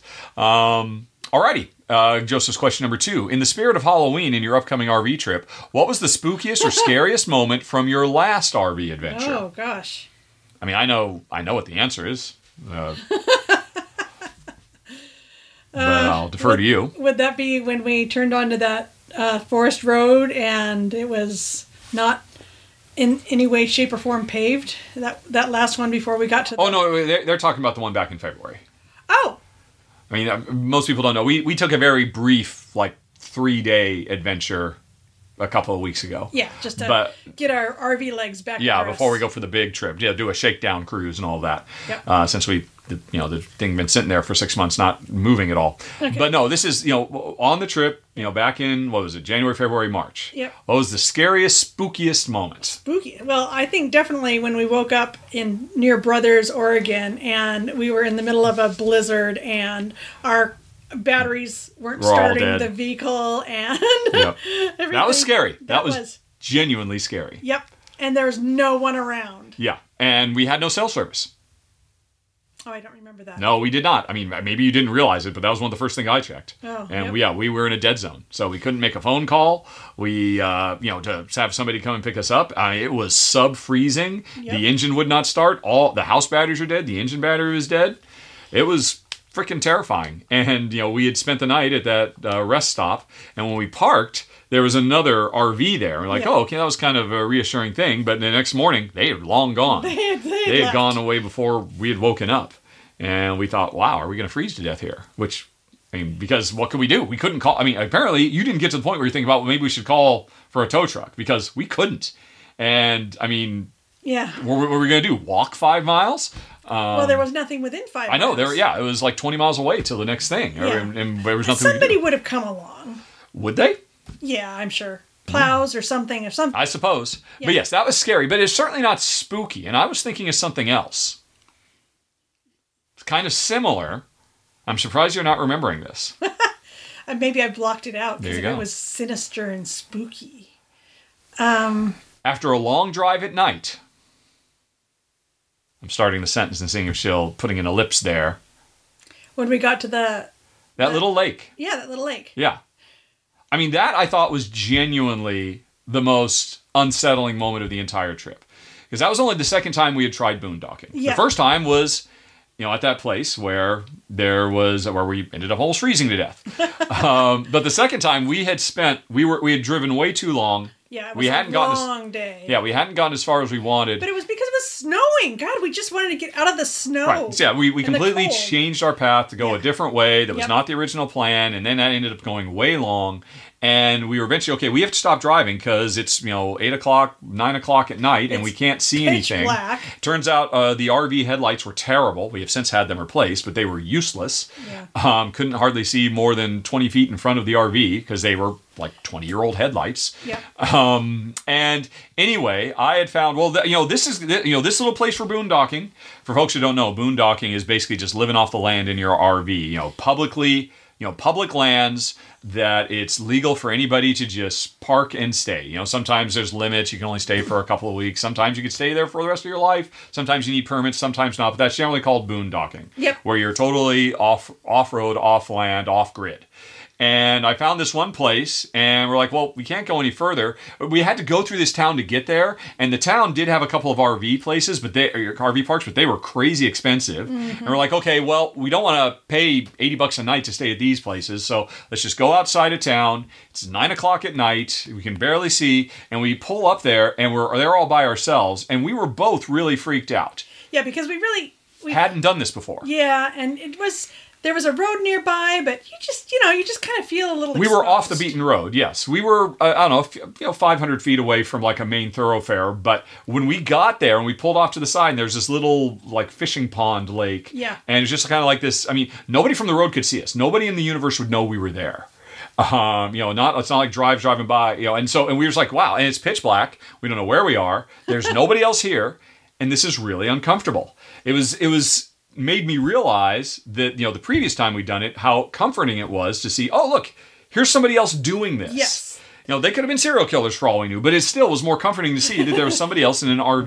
We had where- a neighbor. Know, whereas this time we were completely alone Yes. and um, and that was really disconcerting. I think. Yes. And you know, we made it through the night, and it was all totally no, fine. You're, you're not remembering. We actually were calling the RV. Um, oh, that's right. I forgot. and checking to see if they had space and Because the heck with it, let's pay. Let's just not stay Yeah, out here in the middle we- of nowhere. We, we probably were there for half an hour or something, and we just didn't feel comfortable. yeah, we took the dogs for a walk, and it's just like there's just no light. Everything is just pitch blackness. It's like we're in a primitive, um, you know, wasteland. And if you know if something happened to us, nobody would ever know. And Even uh, though we were only like 500 feet from a road. I mean, yeah, exactly. It was still it was, With it was hindsight, you know, but we were tired and it was late. and it was dark, and we didn't we'd Yeah. not really done this before. right. So you were actually on the phone Saying- with one of yeah. Mm-hmm. the camping places, and somebody pulled up. Oh, that's right. Yes. Remember? A single woman um, in a little van, and uh, you know she pulled up and just parked, and it was just over there. And we're like, oh, just instantly feels so much better Yep. with another human being And there. I'm sure she felt the same about us. Yeah, and she might not have stopped if we weren't there. Yep. And I don't even think we, you know, we didn't talk to her at all. We talked to her in the morning. Uh, Yeah, the next, but that, that night we were like, okay, I, th- I think we can feel, we'll feel comfortable now. There's somebody else here. Again, they could have been killers for all we know, but that's generally not the case in the RV community. The RV community is pretty widely known for just being full of nothing but people who want to help every, you know, other people. Yeah. So we were because of that then able to go to sleep. And the next morning we met her. She was a, you know, a single. You know, mid forties, mid fifties woman Yep. traveling on her own, and she said, "Oh, I was so glad to see you here." He said, "We were so glad to see you pull up because we were about to leave," and we all got a laugh out of it. And subsequently, after that, we did the boondocking thing several times. Yeah. And you know, in the complete absence of well, no, that's I was gonna say in the absence of with nobody around, but that's not really true, right? Yeah, I mean, we spent actually uh, what almost two weeks, I think, at the Valley of the Gods. Yeah, which is just off-road living in the middle of nowhere. At uh, it's Bureau of Land Management, Yeah. BLM land. Yes. Uh, beautiful, but there wasn't anybody near us, but there were people within sight. Yes, there were. Within a mile, we could see other campers. Well, let me ask you this: If we had pulled up there and there was nobody, how, what, what would you have thought? That would have been a little. Again, I think it would have just felt weird. Yeah, Yeah, we're not experienced enough yet to want to be out in complete solitude. yeah, yeah, yeah. Yep. So anyway, I would definitely say those were. I mean, it was genuinely spooky. uh, you know, that first Yeah. time because it was night and it was dark and it was creepy and we didn't know, we couldn't see what was around us. And yeah, so I would certainly say that was probably the. Actually, the next day though, after the other the lady had left, we stayed. Uh, I guess the afternoon. Or yeah, we stayed like most of the day. Yeah. But remember the guy, the fisheries guy, came Oh, and yeah, yeah. stocked the pond with fish. Yeah. He had a he had a big tank on the back of his truck, and he put a little slide out, and he just swooshed a bunch of fish into that lake. Yeah. Like like just flushed them in. Yep. That it was, fun. amazing. It Yep. was cool. Yeah. Okay. So anyway, there you go. That was our spooky, scary moment. Uh, I guess you know when we were in Vegas, Oh yeah. we spent basically a week in Vegas at the Die West Convention Library, and while Not the library. or, uh, convention, while they offered us a room in the hotel, we thought, oh, we can't take that because the hotel won't allow dogs, so we'll just stay out in the RV in the uh, in the uh, parking, Parking lot, lot. for what was it? Is it the Rio? Yeah. It- for the Rio uh, hotel in Vegas, and we were. That was very uncomfortable. Yeah. There were creepy people walking around at night and stuff like that. At one point, people were just like leaning up against the RV and chatting and doing who knows what. Yeah. So we had a few things like that as well. Yeah. That was creepy. Yep. All right.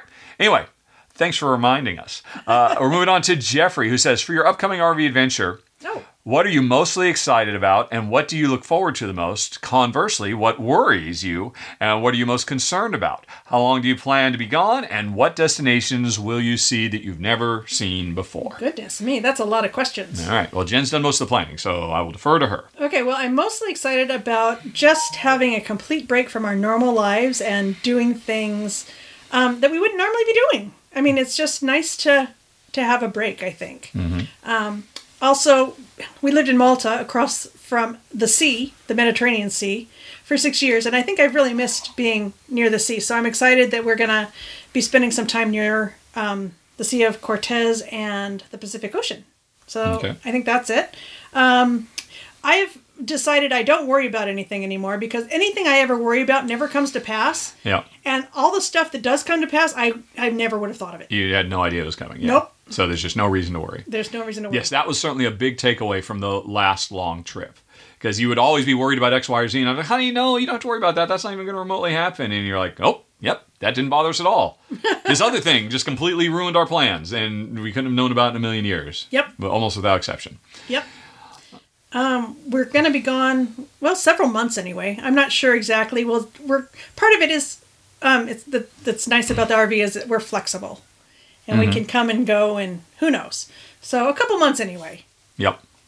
Um, and we're going to go down the We're west basically, coast. we, we live in Washington State. We're driving down through Oregon all the way to the southern tip of California and then continuing south to the southern tip of the Baja Peninsula in Mexico. And then coming back up. Yep. And probably coming back up through Arizona so we can swing by Dan King, the Game Boy Geek, and hang out with him. Yep. Because he is all of a sudden Jen's favorite person in the world after visiting him the first time. Oh, he's such a nice person. Oh, yeah, I like he- him. Yeah, he's really great. We had a great time visiting him last time on the road. And then coming up, we don't even know how. Maybe going back up through uh, Nevada, go- maybe going up through Salt Lake. No, I, well, I want to go up the west coast, west western side of Utah this time because we went up Oh. the eastern side of Utah.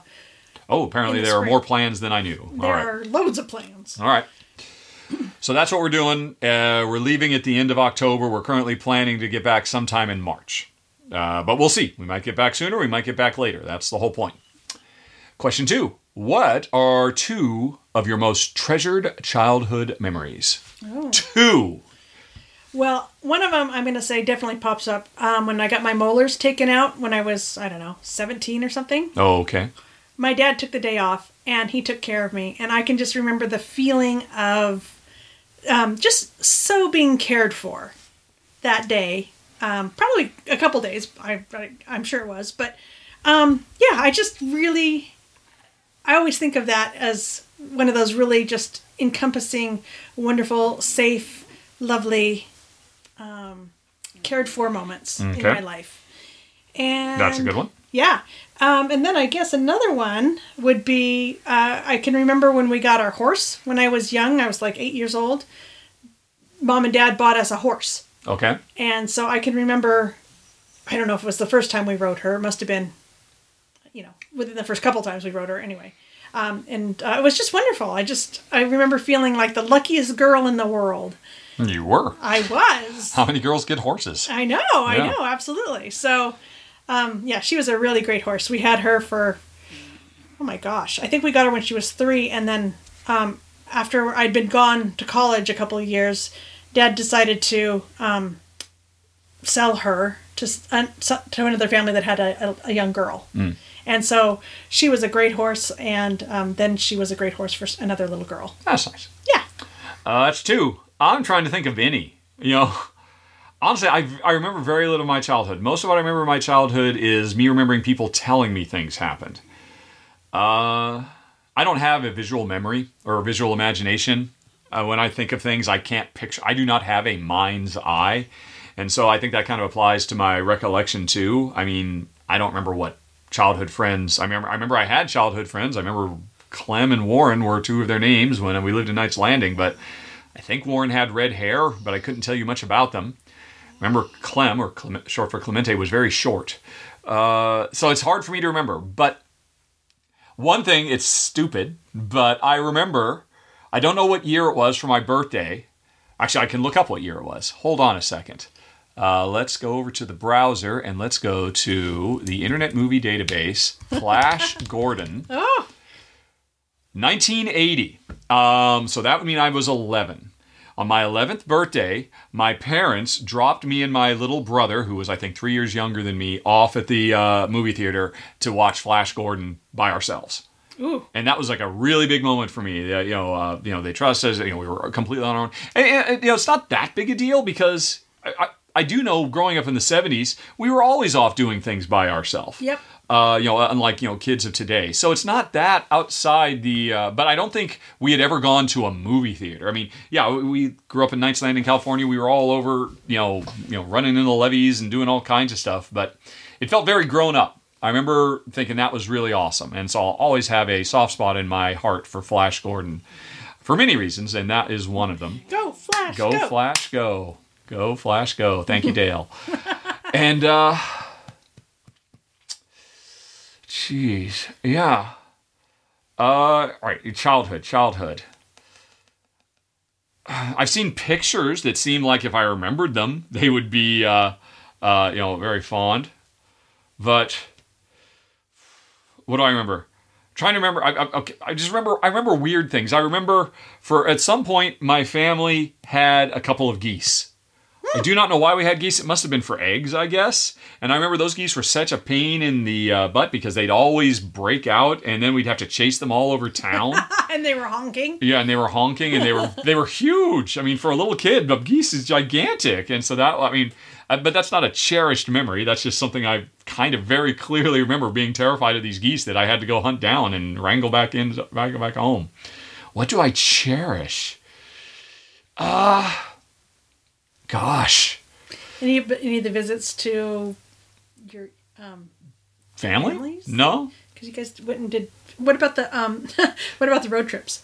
The road trips. I mean, no, that was. I mean, we did one big epic long road trip from one side of the continental U.S. to the other, and it's pretty much two or three years later we saw National Lampoon's Vacation, and we appreciate that movie more than anybody else who ever saw it because almost everything that happened to the Griswolds in that movie happened to us. Do you want to talk about the uh, tire coming off and Oh, it's if somebody wants to hear about our National Lampoon Vacation, sorry, but yeah, none of very little of that was cherished. Um, but uh, similar to your horse story, I must have been maybe seven or so, seven or eight, and so Ryan would have been five. Yeah, I think so. That would probably be about right. And my parents got us both motorcycles. Hmm. I had a 100cc Yamaha, so that was like you know a, a small but adult-sized bike. But you know I I'm tall, and I was tall as a kid too.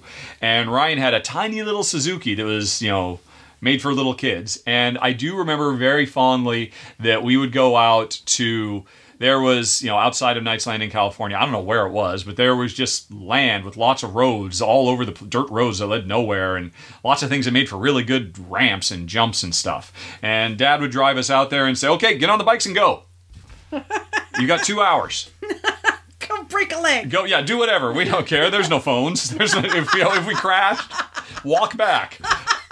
um, but I remember really enjoying that. And again, you know, it's obviously all about that freedom and you know that responsibility and all that. And of course, it's fun driving around on motorcycles. So I I do recall that, and really, your horse story reminded me of that. I had uh, metallic horses. Yes, you Yep. had more horsepower than I did, I'm sure. Yep, yep, yep.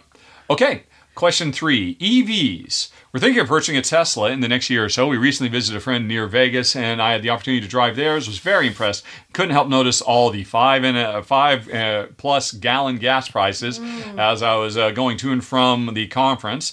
I know more and more EVs are hitting the market in an increasing number of automakers. Just wanted yours and Jen's thoughts on the evolving RV market. I read somewhere that Toyota is exploring and developing an updated hydrogen fuel cell, and they may be going in that direction as well. Thoughts? Ooh. Well, you're probably more. Um, Well, you're reading the book about the future. Yeah, they're. Have they not talked about cars in the fu- in the book? they're- they've talked about them being autonomous and also like flying cars. That'll be really cool when that happens. Um, we have a Prius, so we have a hybrid, and Yeah. we love it. Yeah. I mean, it is amazing, and I love it. I was filling up at the station the other day, and I think the Prius has maybe a ten gallon tank. It's an eight gallon tank. eight gallon. So, uh, you know, it was four dollars a gallon or something at, at that moment, and so I was spending twenty eight dollars. Yeah. And the guy next to me, he had a a Ford F-150 or something ridiculous. something huge. Yeah. And he was complaining about how much his gas was, and I just thought, you know, sir, I'm sorry, but. You've made some choices. Yes. And now you're having some ramifications of that. Yeah. So- Let me guess. The truck was pristine, right? No scuffs in the bed, no Hmm. mud in the tires. It's just, a I mean, so many of these, Oh, you yeah, know, they're big monster for- SUVs and trucks are just status symbols. Yeah. They're just gas guzzler. It's just so ridiculous. Yeah, we love that Prius. Best car we've ever had. Although I mean, it just makes me wish we did actually have a full-on EV as well. Hmm. Um, I suppose I do. I I really like that I have the option of gas. Mm-hmm. You know, like I know I need to fill it up every so often, but we get 500 miles to the tank. This what eight ten gallon tank. yeah. 500 miles. Yeah. Mm-hmm. it's amazing. Love Yeah. it. So um I so I don't really know anything about um, e cars. I don't know that we're ever going to buy another car. I think if if this book that I'm reading, which is the future is faster than you think, It is. comes true, Mm-hmm. you know, basically cars are going to come. They're just going to be around, and they'll pick you up and take you where you need to go. That you is don't ultimately need to worry happen. about parking them or insuring them or um, storing them in any shape or form. They're just going to be out there doing their thing because Yeah.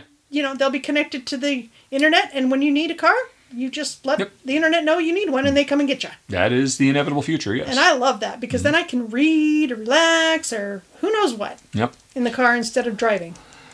Yep. Um, you know, it's interesting you mentioned Toyota with hy- hydrogen fuel. I just saw a video the other day. Toyota is also developing an ammonia uh, fuel tank as well because ammonia has long been recognized as, oh, yeah, this could be an alternative, but apparently its detonation point is too low, but so there's technical issues, but apparently Toyota is solving those. And yeah, I know a lot of people say, ah, stop with the hydrogen and you know, just pick one pick one lane and go for it. And that's such a mistake you know, the situation we are in in our planet is such an on fire emergency. We need all hands on deck. All hands on deck. Any All solution you got, you know, whatever it is. Um, you know, stop dismissing nuclear out of hand uh, because oh no no, just double down and triple down on wind and so yeah no do those two. Double down on freaking everything. yeah. You know, one of the one of the things in the book was that we are four doublings Mm-hmm. away from having solar power be able to take care of everybody, everybody in the world. Yeah. No, I mean, I, Powers. the other day I believe I heard a statistic that now worldwide over 30% of all energy is provided by renewables, Yeah. which is amazing. Uh, it's you know, it means we still got two thirds to go, but that's incredible. Um, and so yes, congratulations, good on you uh, seeking out an EV. Uh, you know, d- the the technology seems amazing, and I think you'll be very very happy. Uh, so uh, congratulations. And I just heard phone uh, beep, so I think we have to pause now. Yep, let's Is that have a quick correct? pause. Yes, please. All right, we'll be back in a moment. Okay, the thing has been taken care of, whatever that was. and moving on to the next question, which is the always fun topic of racism. Oh, I won't get too deep here. I was just wondering if you're familiar with uh, John McWhorter and his book Woke Racism How a New Religion Has Betrayed Black America. It's a critique of some of the foundations of social justice activism, and his interview with Andrew Yang on his podcast was rather enlightening and informative. I tend to be aligned with you and Jen's social stance as it pertains to persistent racism in our country, and by the way, racism that also targets non African American populations Asians, Latinos, Native Americans, Jews, Muslims. I'm always interested in hearing or reading different points of view. Curious if you've heard of him or the book. I have. I um, did listen to the uh, Yang podcast, and honestly, I'd say I was not very impressed. It was, I mean, this was like a couple of years ago, right? I think that he was on there, or at least last year. and I remember thinking, I remember I'd have to go back and watch it again. And you can watch it on YouTube too. So, but I remember at one point, Yang was saying, You have this one section in the book that has all these completely hypocritical dichotomies that are common on the on the far left. Let me show how extreme and ridiculous they are. And then it was like a series of, hey, um, leftists say to do this and this. And look how the two things are diametrically opposed, and it's impossible to achieve that. And I remember thinking the whole time, what are you talking about? Every single one of these things are perfectly fine and work. I mean, yes, you can do this and do that. Next one, you can do this and do that. Yes, these are not diametrically opposed at all. Never mind the fact, as I recall, several of them were straw men that were just not even remotely, um, you know, part of the discourse. They were just made up. You know, the same way that right wingers were going on for months about how kids were being you know, um, we're, we're given, we're, we're, being um, uh, allowed to pretend that they were cats and we're given litter boxes in school, public schools. And, you know, they kept talking about this is a thing that leftists are so insane that you have to, if a child identifies as a cat, you have to give them a cat litter box. And that was all garbage. That was all make believe. I've given examples of make believe right wing propaganda nonsense that spreads like wildfire before.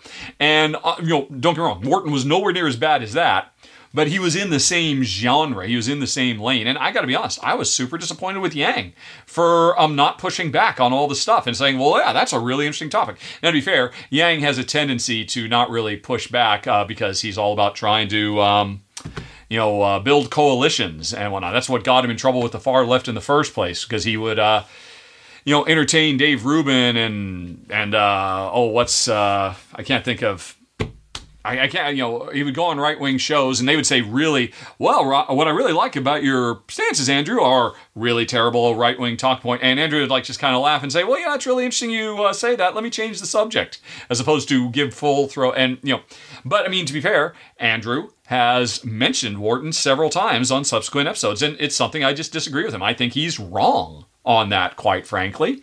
And it was kind of disappointing. Uh, you know, and I'm not saying there probably aren't, um, you know, elements of John McWhorter's book that really do unearth truths. But from that particular podcast episode you're talking about, I came away very much not impressed. And if I had been interviewing the man, I would have.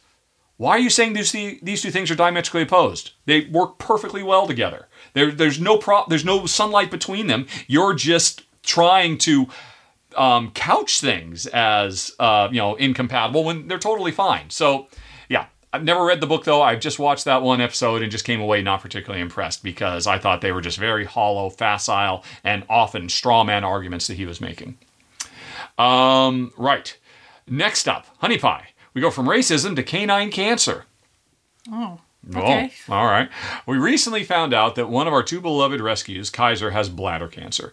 Apparently extends to his prostate and right uterus uh, which has ultimately led to right kidney failure. The oncologist says chemo is unlikely to be much benefit due to the extent of the masses, and because with dog cancer, unlike human cancer, the goal isn't necessarily to eradicate the tumors, but rather keep the dog as comfortable as long as possible. Radiation would be an option, but traveling to eastern Washington on a regular basis is not practical with our lives at this point. With that in mind, I decided to get him started on canine CBD oil as well as omega 3s plus vitamin E and A supplements. Mm. Upon researching this further, there's apparently some investigation into deworming medications, i.e., anti anti-parasitics and their um, anti-tumorigenic effects, both in dogs and humans. And since these meds are fairly affordable, I figured why not? I wonder if you and Jen have ever had to deal with the issue, and if either of you have heard of any alternative therapies. Uh, Kaiser's been such a sweet and loving little boy, and the reality of losing him so soon, prognostic uh, six to 18 months or so, can get pretty overwhelming at times, to be honest. Losing a pet is such a devastating event, and I hope I can manage the emotional turmoil when it happens. I guess we just remind ourselves that rescuing him we did three years ago has been the best thing for him, and he was in and out of shelter for the first three or four years of his life. Uh, he was heartworm positive when we adopted him, and so we know how rough and neglected his early years actually were. Yeah. Well, again, you did an amazing thing What's that? by adopting him. Oh, oh, yes, yes. I'm not not me. You were looking at me when you said that. Oh. Uh, yeah, no, th- yeah, that was fantastic. Yeah. And you know, I mean, uh, both of our dogs are strays. You know, in, in previous years, you know, Scuttle and Dobby, they were more, you know, out of puppy mill type situations. Well, Dobby definitely was. yeah, and, we would we would never do that again. I mean, we would always go for you Yeah. know strays Rescue and pounds and rescue from the- dogs yeah. and whatnot. So uh, good on you. And you're right. You have to focus on the fact that you made his life so much better, and I am betting he made your life so much better too. Yeah. And uh, yeah, and I mean, this is terrible, but I mean, our experience was Tula uh, was diagnosed with cancer, and in our case, we had no idea. No, we She- thought she'd swallowed a piece of plastic. Yeah, or I mean, she something, was, she uh, was behaving behaving and- weirdly and stuff like that, and we just thought, well, okay. So we thought she had eaten something because something had disappeared or something like that, and we took her in, and you know, they anesthetized her and put her under, and we were waiting outside in the car. We were literally recording a podcast episode at the time, I remember, and we got the call. And they said, uh, "Yeah, she has advanced stage cancer. Um, we're thinking we should just put her down right now instead of waking her back up because she won't last long." Yeah. and we had no idea this was coming, and it just completely devastated No, us. No, and our vet didn't know. We'd gone over. It was we were living in Malta, Yeah. and our vet on Gozo, with the little island, was like, "I don't know. I don't feel like I can do the exploratory surgery to find out if she's eaten a piece of plastic. Go see this specialist. Yeah. guy." And the specialist guy opened her up and said, "There's just so much cancer in here. Yeah. There's really, you know, there's we had- nothing." and so nothing we, we just can had, do. We had to make the choice right then, not even knowing, and you know, so we hardly, we really didn't get a chance to say goodbye to her or anything. I mean, we kind of did because you know you sat with her on, on your lap for a while. and We gave her a last walk, but we just thought, oh yeah, this is going to be unfortunate. She's going to have a recovery from this, but it's going to Yeah. be fine. And then it wasn't, and she was just gone, just like that. Yeah, that was very shocking. Yeah, and really hard. But um, so you get six to eighteen months, and that's amazing. And uh, you know, just focus on how much more wonderful times you will have with Kaiser. Yes. Uh, and I don't know, I, you know, I mean, so our experience, we did not have an opportunity to do any research on what can be done about it. We just had a vet saying, "You should let her go," and so we did. Yeah, and she she had been having vomiting and um, diarrhea and all sorts of nasty things for a couple of months, and we just thought, well, you know, we we checked her out as as much as we could, and this was kind of well, she's got to have a piece of plastic in there or something. And you know, but it's not like she was she was still eating. She was Oh, she yeah, still she- had energy. Yep. She was still and um yeah, and uh, so we were we were so shocked.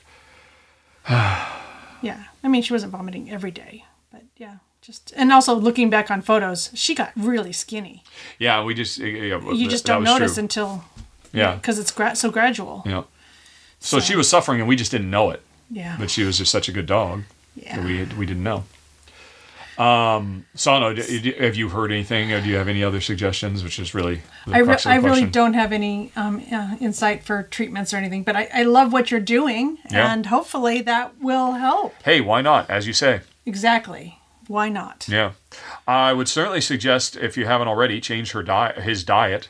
Away from Uh, if you if you if you just do standard, you know, Safeway processed sawdust food, um, you know, try to you know loo- look into an alternate diet Yeah, that is closer to his wolf ancestry, what his body was designed through millions of years of evolution to thrive on, and see if you can change his diet to something closer to that. yeah, Um, you can look up um, BARF, B A R F. What's that It's stand for? bones and raw foods. Yeah. bones and raw foods.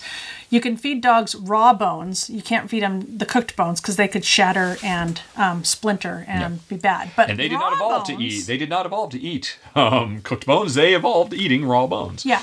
Yeah. Yep. So, um, you know, that might be something. Chicken necks and turkey necks are really easy for them to eat. There aren't any big, you know, long pokey things. The the vertebrae are all nice and kind of rounded and everything. Yep. Um, and there's lots of good spinal fluid and stuff like that in there. Um, so that might be a way you could, but you don't cook it. You just give it to them raw, Yeah. And they love it. and they love it. Oh my god, yeah. Yeah. Because they're eating the way they're supposed to. Yep. Instead And- of all the processed food we give them. Yeah.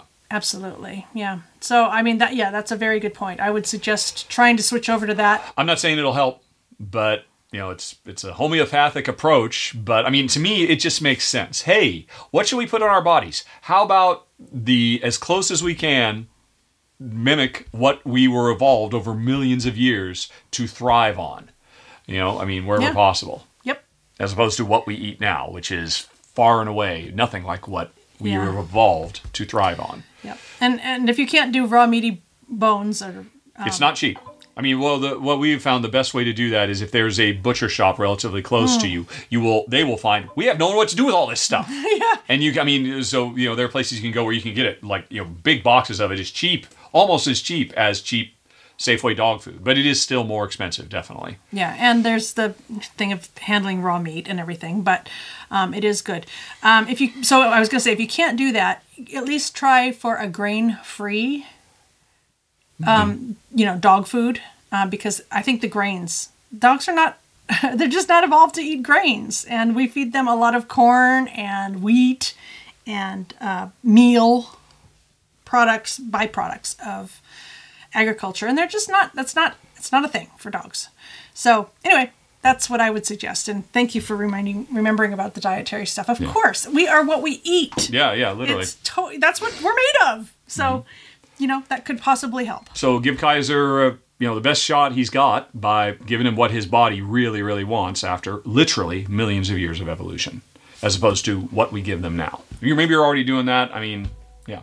Anyway, though, um, let's see. and and we're sorry Yeah, yeah. I mean, we, Yeah. you know, we've been there several times, and we know we will be again, but it's worth it. Yep Alrighty, Andra says, uh, Star Trek Strange New World, Season 7, Episode, Season 2, Episode 7, those old scientists happened. What are your thoughts and ratings of this episode? Best Star Trek episode ever? First of all, Andrus, I apologize. There was more to this email where he said, Why do you keep ignoring my email? He actually said, th- he's talking about the episode where there was the crossover between Strange New Worlds and Lower Decks. oh i love that i loved it do we need to pause Yeah, hol- folks, I'm getting uh, texts repeatedly over and over from Paulo. There's an emergency. Hold on, a goof checking emergency. oh dear I'm going to pause for a sec. Right, sorry for that interruption. Um, Andrus, again, my apologies. I have no idea how I skipped your email before, but honey, you were just saying you loved it. You I anything more to say? loved it. Oh my gosh, it was so awesome. All right, I'm just going to ignore this. Uh, it'll continue making noise, but you folks can't even hear it. And now Daisy's barking. Oh, my gosh. Um, I'm just going to ignore her. Uh, is it the best episode of Star Trek ever? No, it is not. But it was certainly a great episode of Star Trek. It was very, very. Is it the best crossover episode ever? I'm not sure. The uh, Deep Space Nine Tribbles episode is just as amazing. Um, uh, you know, when the cast of Deep Space Nine ended up, you know, going back to, you know, the original series and were in the background, and there was lots of cool, fun, silly stuff there too. Uh, but it, it was absolutely awesome. This season has been fantastic. Uh, Strange New World might be the second best Star Trek series ever. And so, no surprise, it's awesome when it uh, crosses over with what is by far the greatest Star Trek series ever Lower Decks. Well, I don't agree with that, but Mm. I did really, really enjoy it. yep. Yes. So, yeah. I think we watched it twice. Yes, we did. back. We watched it and then we immediately watched it a second time. Yeah. I don't think, I don't know if we have ever done that with a TV show before. Hmm, probably not. Yeah, but anyway, uh, I guess Jen it will not ignore Daisy, so she's going to go ahead, which means I have to pause again. Okay, apparently there was a car, and the car has been dealt with. Uh, anyway, again, Andres, I have to apologize because if we'd seen this, we might have a bit more to say and maybe go into the spoilers section.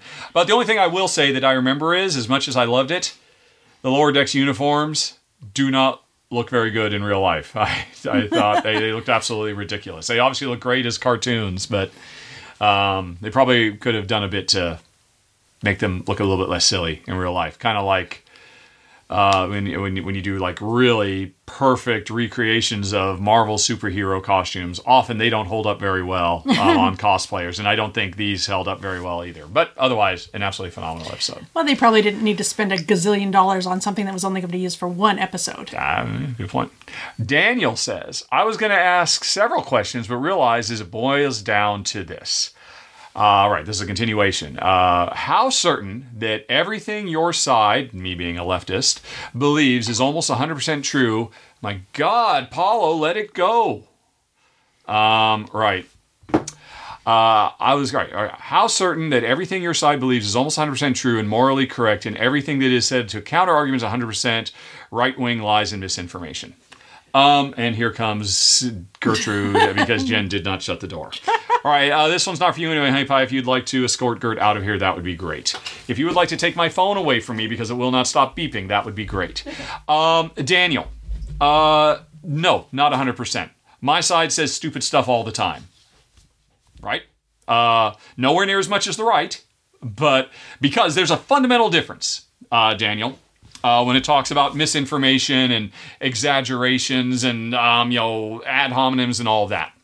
Here's the deal: the vast majority of reputable sources of information on my side, you know, the adults in the room. You know, I'm talking about Elizabeth Warren or Bernie Sanders or AOC or Rachel Maddow or, you know, basically liberal leaning, left leaning sources of information are generally speaking 100% true and morally correct. Uh, almost across the board. If you have examples where AOC has uh, spread blatant, obvious disinformation, I'd love to hear about it because it doesn't exist. Same thing for Elizabeth Warren, etc., etc. But there are plenty of folks on my side of the fence, as- mostly on social media, which, Daniel, as you know, I have said many times, get off of Twitter. It's a waste of everyone's time. The only good use for Facebook is family photos of the new baby and, and pets they've got. That's it. It's useful for absolutely nothing else. Stick to you know Associated Press. Stick to the Guardian. Um, you know, et cetera, et cetera. If you're actually wanting to get news, and certainly, um, yes, there are plenty of far out ridiculous statements made by individuals who are left leaning. And you know what? That doesn't matter. Now, let's contrast and compare that to the right side of the fence, where the trusted sources of information, the equivalent adults in the room, you know, Republican senators and Congress people and um, pundits, will say hot garbage 24 hours a day, seven days a week. They will spread the lies that children are being indoctrinated to say that, yeah, it's okay if you want to identify as a cat and we'll give you kitty litter. I mentioned this example earlier. That's, sure, that's coming from the individuals, the far right wing. The, the, you know, the individuals who will say all kinds of crazy stuff, QAnon conspiracy garbage, and all that truly dangerous stuff. But I'm ignoring that because, again, that's social media garbage uh, and it exists on both sides. I'll give you that. But the adults in the room on the right side will spread those same lies and disinformation. Look what's going on in the US Congress right now. It's, you know, uh, you need to look no further than that. And that's the fundamental difference. The adults in the room on the left are actual adults who are actually I'm not going to say 100% true and morally correct, but I'm going to say overwhelmingly so. The um, the equivalent on the right are Marjorie Taylor. I mean, I mean, there, there, there, are good news sources on the right as well, but they are marginalized and pushed aside because they're not getting the clicks and the media attention. The right wing uh, media ecosystem is nothing but lies and disinformation guaranteed, you know, generated to scare the base into giving them more support. This is true for right-wing politicians and right-wing pundits. By and large, that equivalent thing does not happen on the left. It, it does when you talk about social media. And again, Daniel, I'm telling you, buddy, get off of Twitter. There's nothing good there. Um, and I will grant you, yes, that there are far left leaning loonies who say stupid stuff, but individuals on Twitter don't matter. People with, um, you know, a uh, the bully pulpit, they matter. And I would put the factual um, um, you know, I mean, don't, don't take my word for it. Go to Snopes, go to any reputable fact checker, and you will see over and over and over again the vast majority of lies that are spread come from the right wing. The ones that are on the left wing are generally almost never lies. They might be um, selective interpretations of the truth or incomplete truths because they uh, ignore in you know inconvenient elements. But no, it's no, it's night and day different, buddy. And um, yeah. Anyway, though, continuing on. Number two, if you're almost 100% sure on the previous question, I don't think I was. Uh, but anyway, let's continue. What is the statistical probability of being correct, uh, of that being correct in your opinion? Uh, am I saying that the adults in the room on the left, generally speaking, uh, do not spread lies and misinformation? I'm giving that a very high level of statistical probability. Yes. Uh, 100%? No. Nothing in life is 100%. But yes, very high. And if you're not, what are some of the things you disagree with your side? I, I just gave you one like five minutes ago in this podcast, although it was like in two hours ago with all the pauses we've been having. Um, Andrew Yang. I love his core policies. I'm very strongly aligned with him. He totally blew it on McWhorter um, as an example. And yeah, there are plenty of times I have seen Elizabeth Warren say things I disagree with. I have certainly seen Bernie say things I disagree with. Uh, I can't tell you off the top of my head because, uh, but I mean, it definitely happens. I did give you one example. Uh, so, I'm, and I'm sure there are plenty more.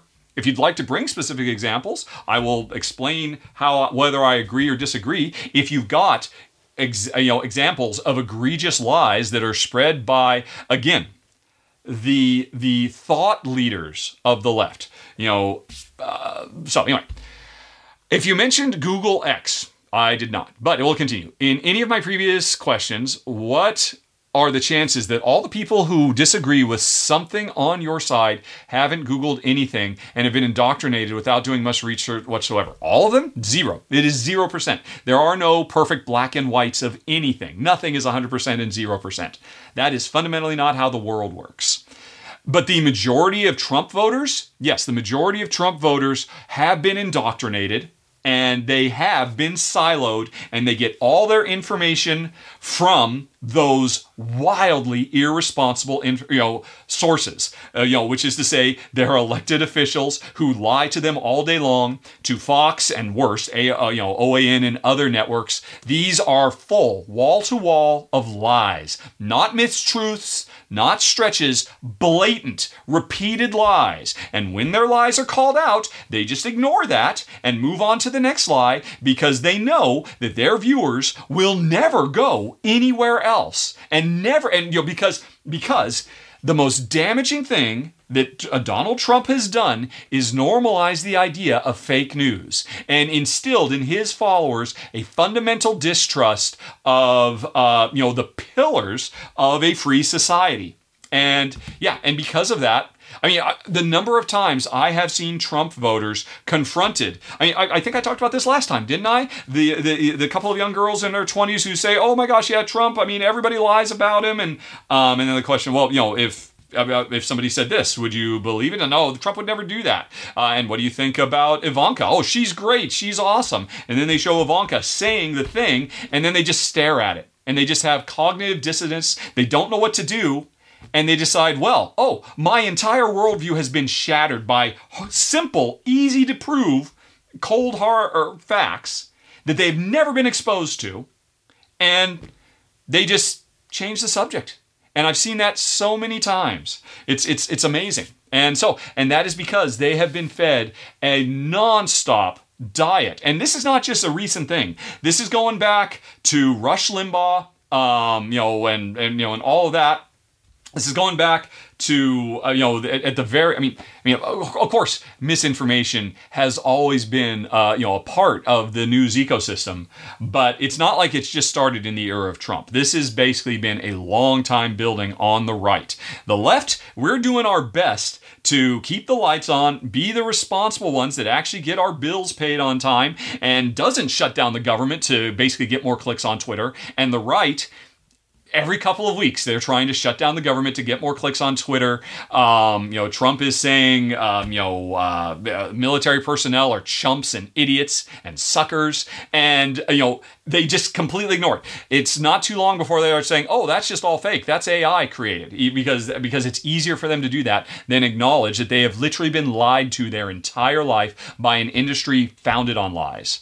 That is something I will speak to you with a 100% assurance. And if you ever want to give me specific examples, I guarantee you, without exception, every time, it will take all of 30 seconds to disprove the lies. So keep bringing them, buddy. I'm waiting for them. And then we get to dog pictures. Jen has not come back, so I will let her know. All right, Jen has returned. Um, but before we get to dogs, have you got your I'm looking for something. Ah, Jen has had two hours now. I've been saying, Honey Pie, we need words of wisdom because Henrik demands it. Even though he's too lazy to send in the email reminding us, he wants us to do all the work. All right, so we're going to have to pause yet again. Oh, Okay, folks, it's a quick one, it's an easy one. Um, what, what are your words of wisdom, Hey Pie? Ah, they're not really the mine. They're Nelson Mandela's. But I never lose. I either win or learn. I agree. Well done, Nelson. Okay, and now, as a reward for those words of wisdom, Jen gets dogs. It's from Jeffrey. Uh, I've included one of Betsy because I uh, don't want to leave her out, but I'm including a few of Kaiser. We'll keep you posted on how he's doing from time to time. So you remember Betsy, Of course I do. you know, practically a cartoon dog with that uh, Groucho Marx eyebrow, and then here's Kaiser. Yep, Yes. yep, yep, yep. I see Kaiser's got some nice, comfortable places to lay down. Yes. By the fire. Yep, and some good views. Yep, some good views. Yep, I'm sure Kaiser is in very good hands, Jeffrey. Uh, and that's it, folks. We are done um, with another episode, and uh, we'll be back again next month. But as always, thank you for sending in the questions, and uh, you can bring more to questions at rahdo.com or question at rahdo.com. Both work. And uh, otherwise, thanks for watching and or listening, depending on where you got this. Have a nice day. Talk to you later. So long. Bye bye. Bye.